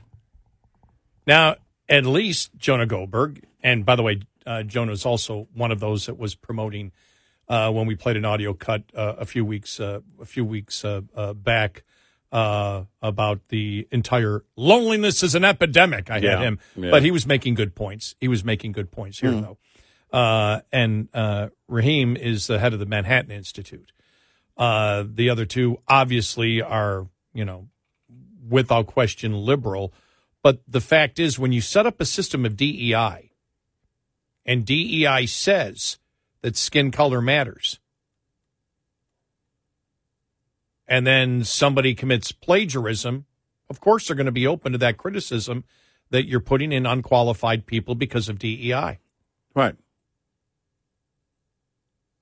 Or if you're unqualified and don't perform, you're going to get that. You can't have it both ways. You can't say we're going to set up a system that obviously says you should get the job not because of merit, but because of skin color, gender, sexuality, whatever. Right. If you fail, that criticism is normal that you're going to get, that, well, you weren't looking for the best person for that particular job. Now, she said, for example, a white man wouldn't have to go through that. Well, that's completely wrong. Are you kidding me? If you look at Harvard. Yeah. Larry Summers got fired. Right. Because of that. And we've gone through the number of professors that have been axed from Harvard or marginalized because they have differing viewpoints. You can just tell. But it's funny because neither of them really give, I think, salient points, but they tell you how angry they are. Yeah. This infuriates me. Yeah, I'm infuriated. I can't tell you how angry I am. I don't care how emotional you are about it. The facts are the facts. And, because part of DEI is also, well, this person didn't have the same upbringing, didn't have the same advantages or, I'm sorry, privilege that someone else did, which is why we need DEI in the first place. And then when she, and by the way, makes mistakes or failure, you want to put it up as, you just want to categorize it as failure. Well, no, but what led to the failure? Her own actions. These were her actions that led to her failure. She owns them and nobody else does. Because what they're trying to say is, well, now she's a victim. Well, you're also saying in DEI, in the teaching of DEI and application of DEI, that, well, someone was a victim in their upbringing and they didn't have the same advantages that someone else did, and so we need to make sure that we recognize that and act accordingly. Well, now you're saying, well, wait a minute, you know, she was fired because of her failure? No, because of her actions, and that, well, she's a victim here because of her skin color. Right. Well, but you admitted DEI wants victims, right, not merit, right, to choose who they put in. Exactly. And when you actually, equity, which means when you break equal outcome, right, not based on merit, right. But DEI is set up that whites are culturally racist and the rest are victims, right. Therefore, the victims must get the positions because the oppressors already have everything. Exactly. They're the ones that are selling the DEI. They're the ones that are selling the critical race theory. They don't even know what the hell they're selling. They don't even know their own rule book. Don't you even know that when you sell something like this, you say, we're a victim, we must get the position. Oh, okay, you committed plagiarism. Sorry, you have to go. She's a victim here, too. Yeah, as Jonah Goldberg said, you can't have victim on both sides. You can't have it both ways. And, you know, that's where they try and go with pretty much everything. The fact of the matter is everybody sees it for what it is. But that just blew up over the weekend, and it was like the response. And Cuban really wasn't responding to everybody, but there were a lot of people, you know, well-known people that were just saying, well, we expect to see a different Dallas Mavericks team next year. Then, yeah, right. If you truly Bleav in the DEI that's being promoted. And they said, Mark, you're talking about what you Bleav DEI should be, not what it is. And if you Bleav that even as a minority stakeholder now, then, and you're in charge of operations from what we know still after the sale goes through, then that should be a very different looking team. Yeah. And it's like, well, which means it would also be a very different performing team. Yeah. He doesn't even know, or he's plain stupid that he doesn't know what DEI actually is and what it's become in universities. I don't Bleav he's a stupid guy. I think you have to go out of your way to make those kind of comments when you're someone like him. Because if that is the case, then, my gosh. We just don't say anything. You don't speak. Mark Cuban looked really stupid. Yeah, he did. In the argument there. I mean, it was almost seriously, I know he's a billionaire, but he was arguing like a child. Yeah. It was really bad. Yeah. 866-90 Red Eye. Get in touch with Red Eye Radio, toll free at 866-90 Red Eye.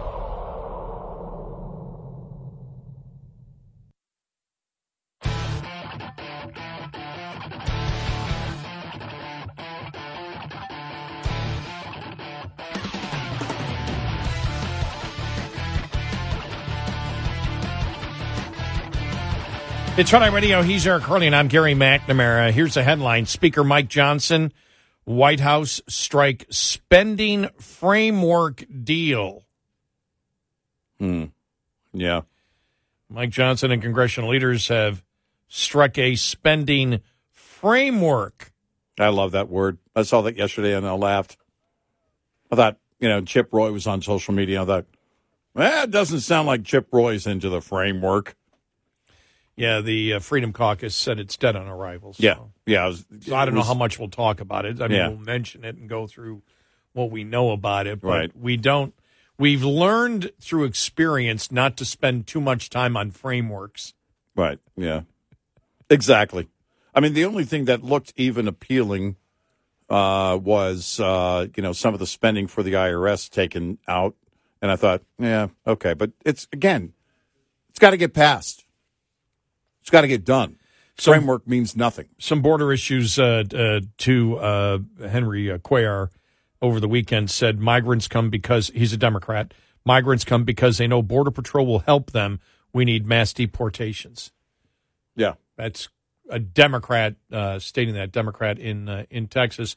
And it's what we said before, the whole thing. And this is why I think Republicans should have hit harder when Karine Jean-Pierre was like, well, we wanted more Border Patrol agents, and the Republicans said no.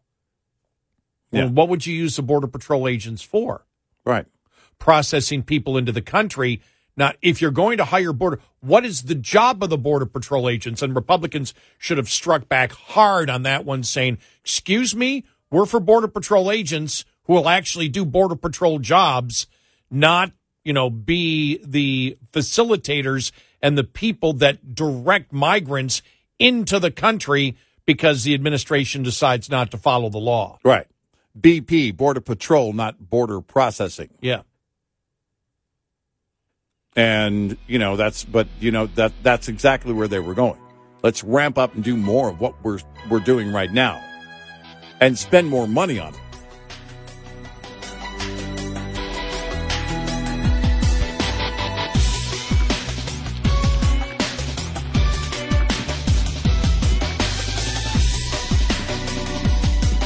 Top of the Hour News is brought to you by House Products.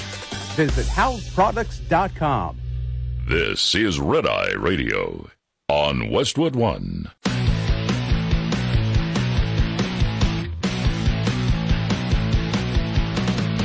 Now, it's Red Eye Radio. Gary McNamara and Eric Harley talk about everything from politics to social issues and news of the day. Whether you're up late or you're just starting your day, welcome to the show. From the Uniden America Studios, this is Red Eye Radio. All across America and around the planet, we are Red Eye Radio. He is Eric Harley and I'm Gary McNamara. Oh, yeah. How's everybody doing? Welcome to the second week of 2024. Yeah, we're finally going to get our winter later in the week, apparently. Well, actually more a week from now.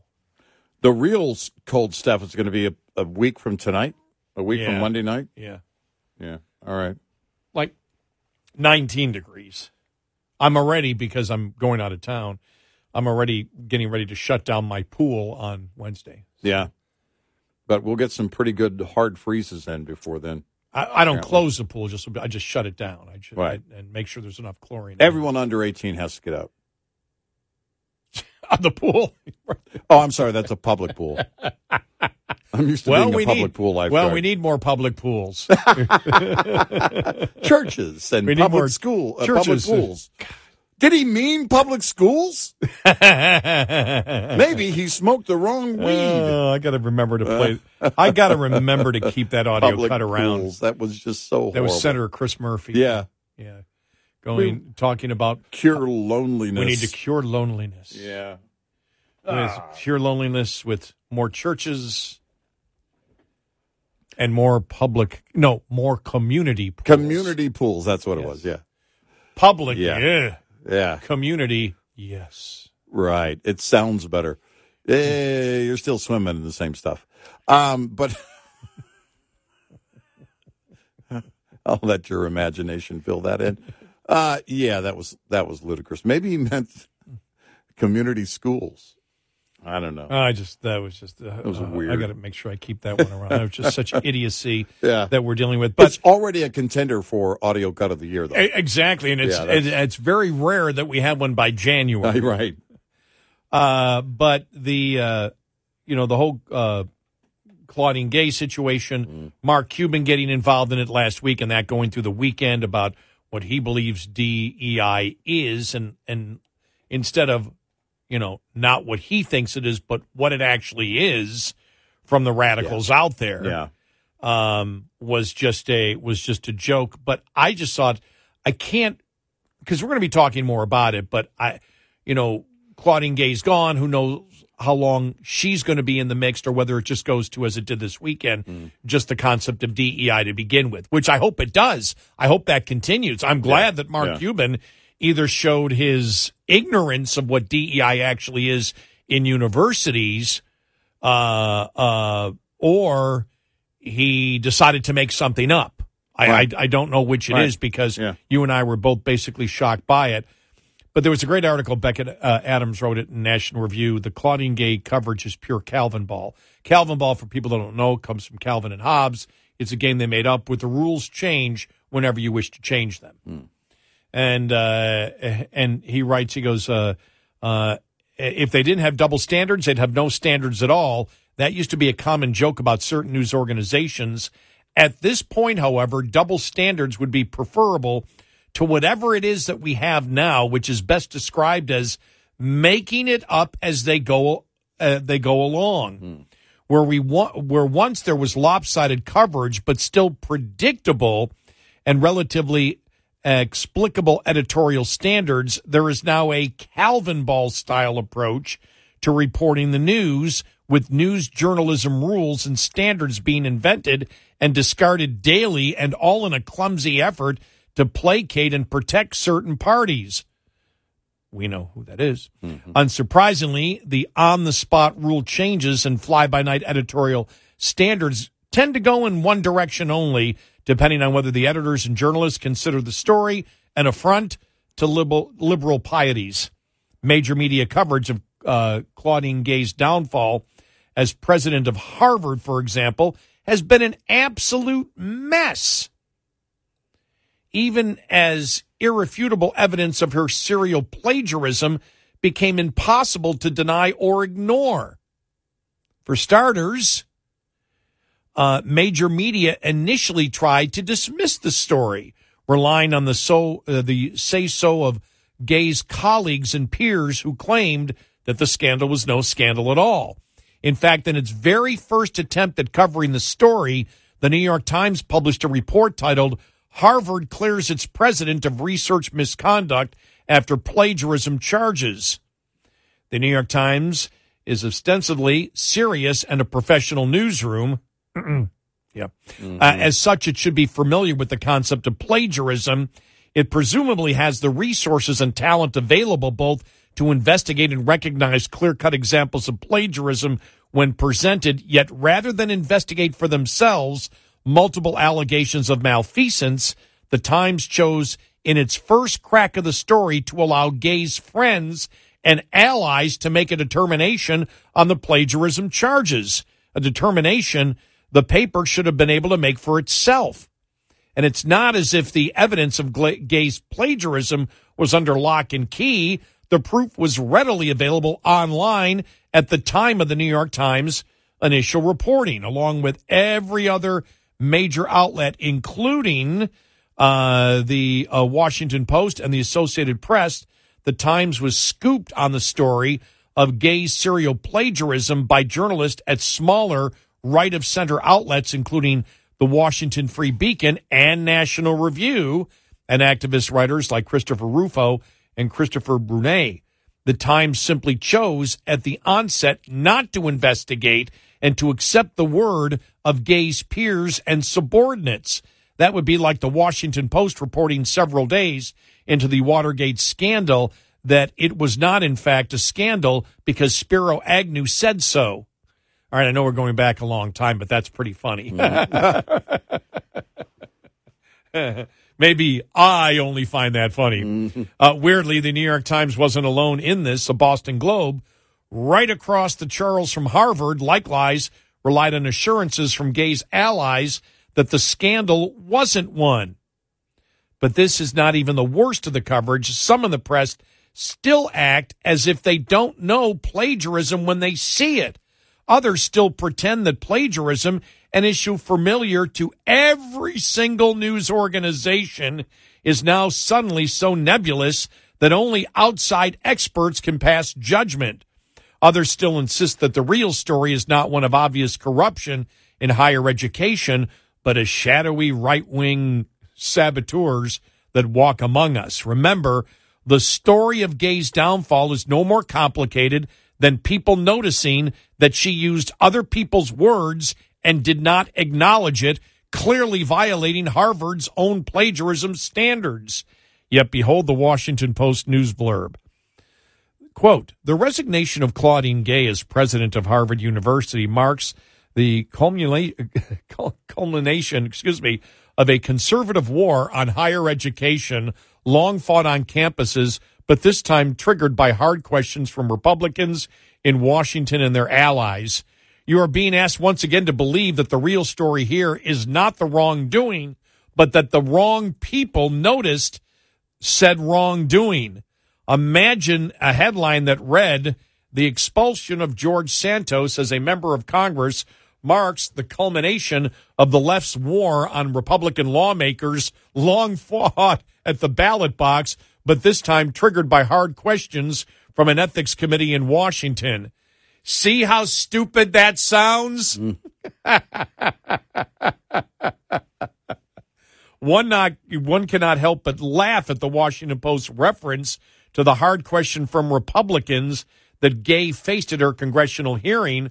The hard question that earned Gay so much initial criticism was, does calling for the genocide of Jews violate Harvard's rules of bullying and harassment? Yes or no?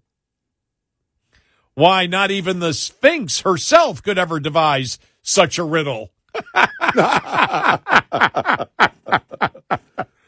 Politico, meanwhile, reported that the right got a strong dose of satisfaction by engineering the department of the head of the most influential university in the world. And by engineering, Politico means people who pointed out she plagiarized. Well, think about it. If not by the questioning that day by Stefanik. Are you telling me that no one was aware of the plagiarism that had gone on up until then? Think about it. If that day in front of Stefanik never happened, was the plagiarism covered up? Are they telling us, are they trying to convince me that the plagiarism wasn't even known until after that? Because I have a hard time believing that, which means what? If it is the case that they knew about it, they allowed it to happen. They allowed her to get away with it. I think this is a perfect example, though, and I'm glad he did this article to lay out how the media, and I do agree, it's not even just promoting liberal ideas. It's protecting the person by using arguments that they would never use against anyone ever. Right. It's not even a double standard anymore. But just to show you how ridiculous, if you ever wanted evidence, and this is why this article is so important, if you ever wanted the evidence that the media, the mainstream media, is not journalism, they are political activists, then I hope we can get to the point where, like after the Mueller report, when you had Republicans coming out and saying, we hope now that the media will see their wrongdoings and we'll get back to journalism ethics. And we said, Republicans, shut up. Yeah. Don't ask for something that's impossible. Just accuse them of what they are. The correct response was, we told you they're not journalists. They're never going to be journalists. They will protect the political narrative. They are political activists is what they are. And they need to be called political activists. I wouldn't even use, if I was a Republican, I would sit there and go, the political activists, what do you political activists have to say to me today? Yeah, right. You know, what's your questions today? Right. I'll view some people that I view as actual journalists, but the rest of you I view as political activists. And right there, that entire article, and I didn't get to the whole thing. I just wanted to read the important parts of it because it continues pointing out more things of just the ridiculousness of of how the political activists in the media covered this. Yeah. I mean, you know, this is, look, we all see it. The liberal activists are having to go out of their way to try and protect it. And it's not working. And as you said, you know, we were playing the audio from CNN. You know, I'm outraged. I don't care. Yeah. I don't care what your feelings are about this. I really don't. I care about the facts. And the facts are she's a bigot and she plagiarized. That's on her, not on anybody else. And then they do go to the Associated Press report that we did hit. Was it last week or the week? Yeah, it was last week. Harvard president's resignation highlights new conservative weapon against colleges, plagiarism. Read the headline to the Associated report on Gay's resignation. And he goes, let's try this again using George Santos. George Santos's expulsion from Congress highlights the new Democratic weapon against colleagues, fraud. Yeah, right. In the story itself, the AP alleged that in referring to Gay as having been scalped, Christopher Rufo treated her as a trophy of violence, adding that scalping was a, quote, gruesome practice taken up by white colonists who sought to eradicate Native Americans. An obviously warped rendition of the historical fact, one that the AP editors later stealthily corrected. Because as we all know, Native Americans scalped other Native Americans. In the same story, the Associated Press invented a caveat to temper the nature of the plagiarism scandal. In the case of Gay, it reported, the outrage came not from her academic peers, but from her political foes, led by conservatives who put her career under intense scrutiny. Since when has the origin of a factual claim ever stopped a journalist from reporting a factual claim? As Charlie Cook noted earlier, this brand new, made-up, on-the-spot standard for determining the seriousness of a given story would have absolved even Richard Nixon.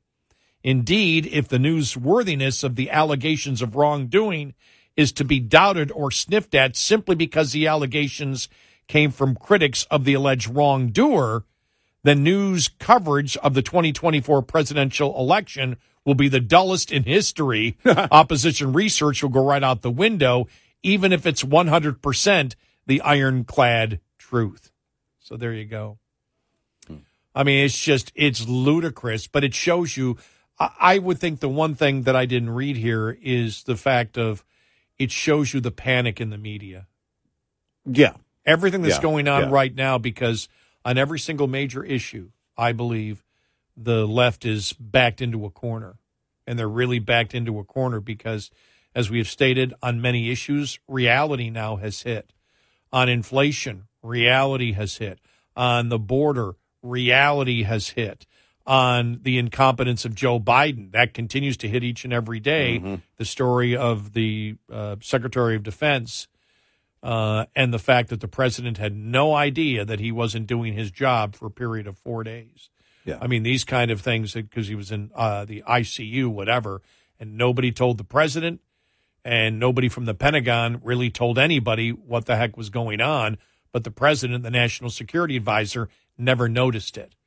I mean, so these things just keep building and building, and we have come to a time, and probably, Eric, I think you would agree with me, COVID accelerated this all. Yeah, I think so. I think it ramped it up because it was just so concentrated in such a short period of time. It just ramped everything up. And it's insane. And so I sense a tremendous amount of panic right now. No matter what happens in the 2024 election on the issues, they can't win. 866-90 Red Eye. Brought to you by Hot Shot Secret. Hi, I'm Jen Loomis, a transport safety expert at JJ Keller, and I'm here to share a tip on speed and space management. Due to safety concerns, many motor carriers have policies that limit or prohibit the use of cruise control. If your motor carrier does allow you to use cruise control, you should only use it in good driving conditions, during daylight hours, and on roads that have light traffic, few curves or hills, and a consistent speed limit. Never use cruise control when operating in adverse driving conditions, including wet, icy, or slippery roads, during rush hour in heavy traffic or on congested highways, at night, or when you're tired or fatigued. During all of these driving scenarios, you want to be controlling and adjusting your speed as you drive instead of having to suddenly brake if you encounter an obstacle. In the case of a slippery road surface, you want to be able to slow your vehicle by not accelerating instead of using the brakes whenever possible. This tip was brought to you by J.J. Keller and Associates. Visit us at jjkeller.com. We'll be right back with more Red Eye Radio with Eric Harley and Gary McNamara.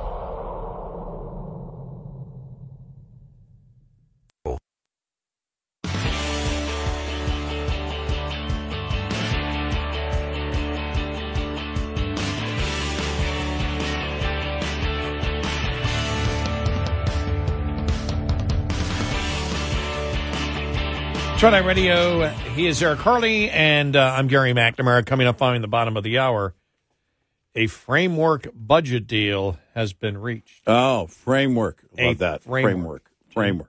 Yeah, framework. And a Yonkers, New York school fires her basketball coach and kicks a player off the team after the anti-Semitic incident during the game, which, from what I read, was absolutely horrendous. Yeah. I mean, it was another basketball team playing a Jewish team. And there were things like, I support Hamas, you effing Jew, end of quote, was one of the quotes that was and said if by I'm an official, to another. The game ends there. Everybody out. Wow. Unbelievable.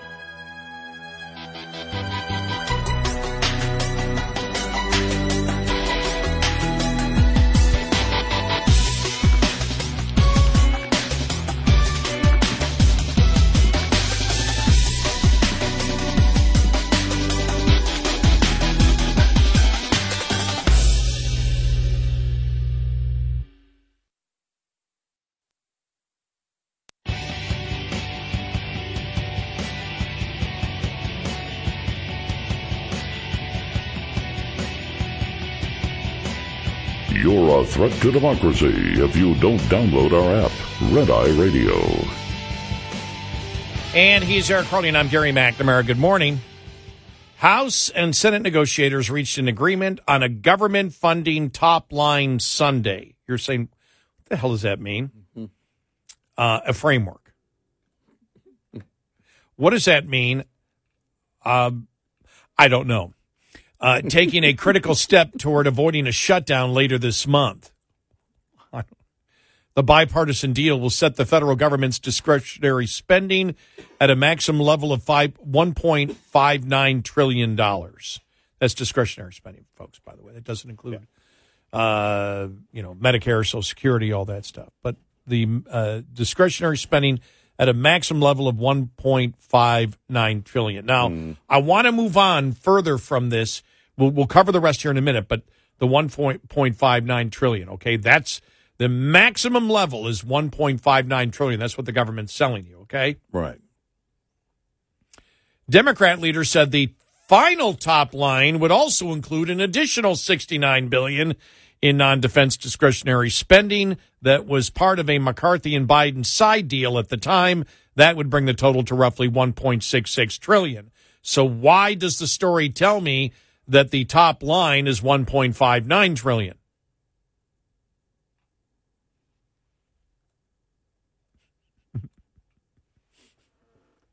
Maybe because they don't have a deal? Not only that, but the bipartisan deal will set the federal government's discretionary spending at a maximum level of $1.59 trillion, except we don't want to put it up to $1.66 trillion, so we're leaving out, or whatever it is, 1.6, whatever. Yeah. So we're leaving out the extra $70 billion we're going to spend. Yeah. Then the 1.59 is not. This is the kind of crap you read, and you're just like, stop it.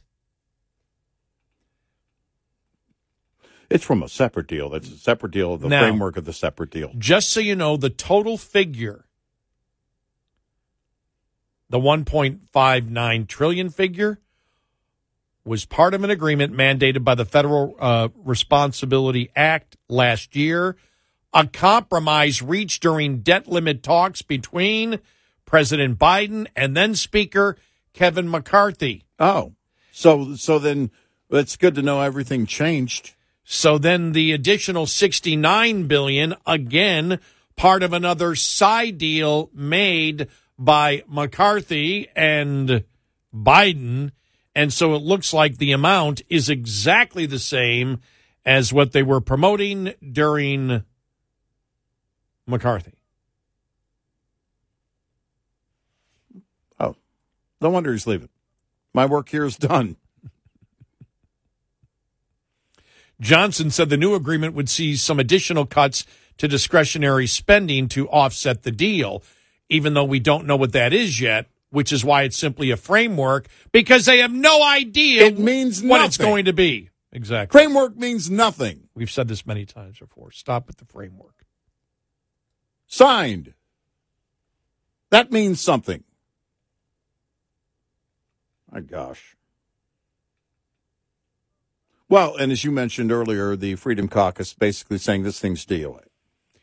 Yeah, and again, it's a framework, so I'm not going to put anything into it. Yeah. Framework. It's framework. I'm so sick of hearing that. Imagine. The bank, one of your creditors calling you. Listen, we need to know what you're going to do about your payment. Well, I have the framework together. What does that mean? Just the framework. And it doesn't include another $70 billion of other frameworks, of frameworks that were before, prior frameworks. Seriously, it gives me a headache. My bald spot hurts. Meanwhile, Democrats and their media allies are pressuring Republican leaders to endorse a $14 billion slush fund that would hide President Biden's migration flood during the 2024 election campaign.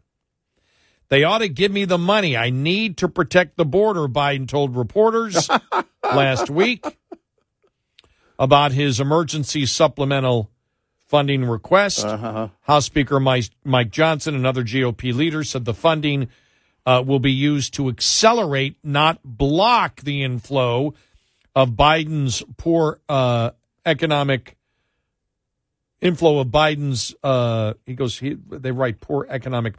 I don't know where that. I mean, I would say that, yeah, I mean, they would be poor by the standards. I don't know where that label came from. Yeah.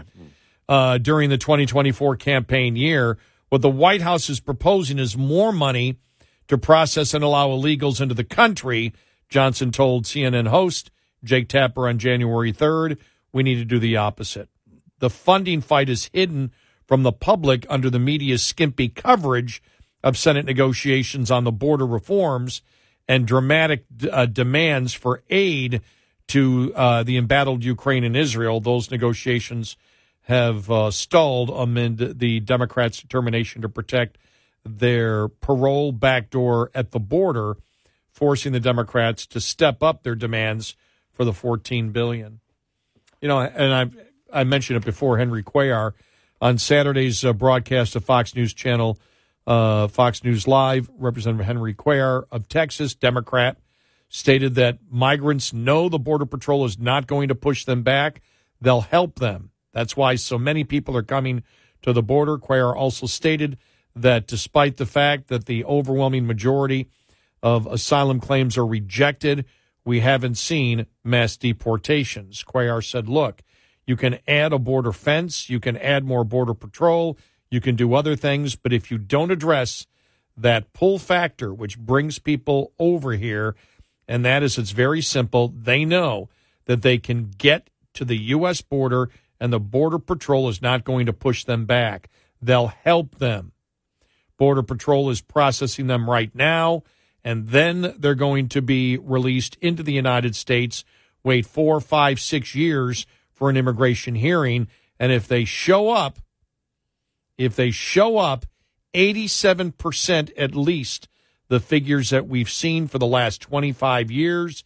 87% of them are going to be rejected. But once they're in, have we seen any mass deportations? There are over 1 million final deportation orders right now. Cuellar says there needs to be money for ICE to perform deportations. And that's why we had said last week, and we thought Republicans, and we thought, you know, if it's going to be, you know, it's got to be Fox News or the New York Post or Newsmax or somebody that has to ask the question. You say you want Border Patrol agents. With those Border Patrol agents, you say that the Republicans don't want Border Patrol agents. I don't know any Republican that does not want extra Border Patrol agents to keep people out of the country. Right. What the Republicans tell me they reject are Border Patrol agents use not for border patrolling, but for border processing and allowing the migrants into the country. Right. If that's the case, that's where you have the problem. So you're not being honest with the American people because you're telling them, you're giving them the impression that the Republicans don't wish to close the border, and you really can't make the case, that case. Yeah, right. But that's what they're trying to do, and that's where we get into more, Eric, of the line that is just pathological, which makes even, you know, the whole Lloyd Austin defense secretary disappearing or being in the hospital and nobody knowing it or nobody telling anybody and the president completely clueless for 4 days. It's just what a complete stinking mess this administration is. Well, it is. And over again, you know, as they try and position things for November 5th of this year, it just comes flying back in the wind at them. Everyone knows on the border, everyone knows who's responsible. It's Joe Biden. Everyone knows who has the ability to change it. It's Joe Biden. He doesn't have the political will to change it. There's no intention by Joe Biden or any Democrat, other than a handful of border Democrats, that politically want to do something different. You're not going to convince Joe Biden he needs to do an about face and this bold-faced lie. I need money so I can secure the border. I'm sorry, your guy Mayorkas told us it was already secure several times. Which is it? And now says it's not. Yeah. No, the lines are very apparent, and the equation is very apparent. You know, they're also lost in the back and forth. The Democrats and those in the Biden administration Bleav that the back and forth, the day-to-day back and forth that you and I and our listeners and those, you know, who insist on getting involved and being every day caught up on everything that's going on, every detail of everything that's going on. They Bleav, you know, the Biden administration Bleaves that the average American is caught up in that. But the average American sees, look, they're not, the average American isn't sitting going, oh, I can't wait for the latest inflation report. They've already paid for it. They know. They go to the grocery store all the time. They pay for stuff every day. On the southern border, it doesn't matter whether you're in a border state or not. Every town is a border town. Every state is a border state. They see what's going on. They know who's responsible. Yeah. So the political back and forth of it doesn't resonate. They can lie all they want to, but they can't change the truth. I saw Denver, at least $150 million it's going to cost them. Yeah, right. And it's not going to be turned around. The reason that you have Mayor Brandon, Mayor Johnson in Chicago, and Mayor Adams in New York City is because their constituents are screaming. And Brandon Johnson in Chicago has got to be hosting here in just a matter of months the Democratic National Convention in his town. And things aren't going well for either of them when it comes to their approval ratings as mayor.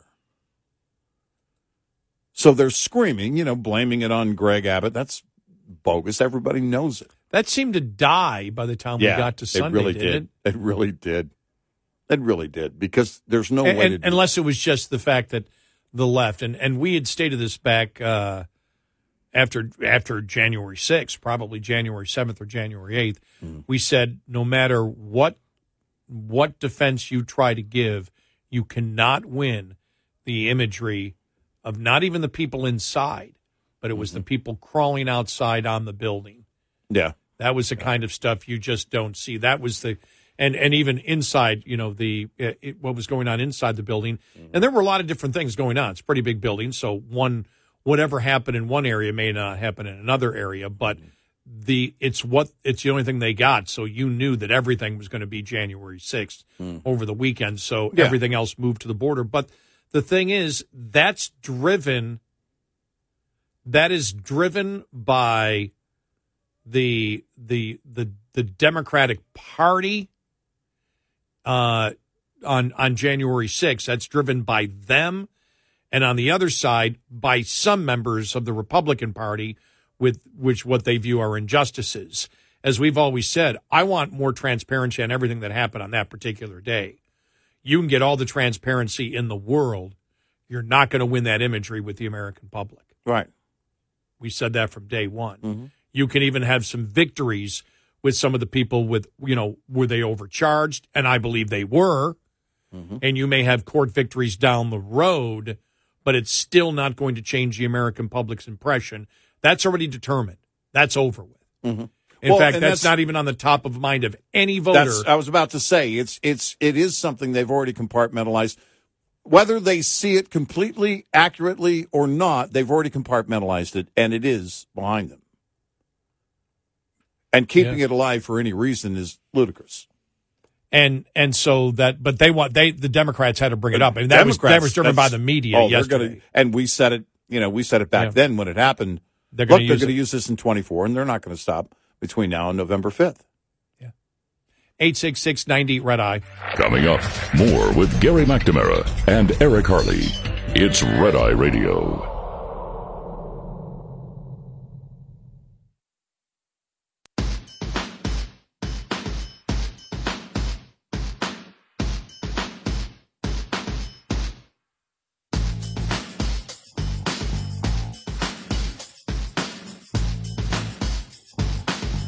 It's Red Eye Radio. He's Eric Carly, and I'm Gary McNamara. You and I were just both looking down the list of the Golden Globes. And I don't know. I don't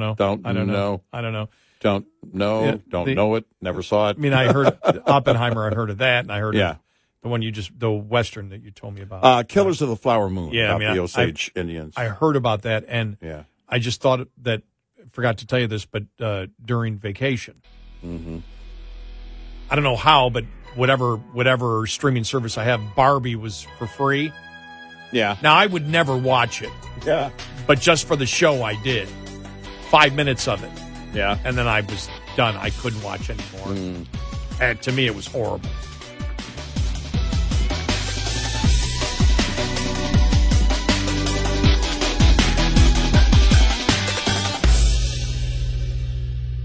This is Red Eye Radio. On Westwood One. John brings his skewed sense of humor. Jeff brings tips to cut strokes off your next round. Together, it's those weekend golf guys. They'll pay a lot of money to PXG and Titleist and Callaway and on and on. Right? How many yards do you think you're going to pick up with that extra driver? I think I can get an extra 5 to 10. What if I give you 15 to 20? You pay me more. Jeff Smith teaches on a sliding scale. Those Weekend Golf Guys, the podcast, part of the Bleav Network. Just search BLEAV on YouTube or wherever you listen. Welcome to Talkville, the Ultimate Smallville Rewatch Podcast. Guest star Sarah Carter as Alicia Baker, although I didn't really work with her a lot. But Tom did, and they had some real big smoochy scenes. Yeah. Should we talk about that? Could there be any more sex? What was a 3-page makeout scene that just kept going? Good Lord, we get it. They have chemistry. Jump in now or catch up on any of the past seasons of Talkville on YouTube or wherever you listen.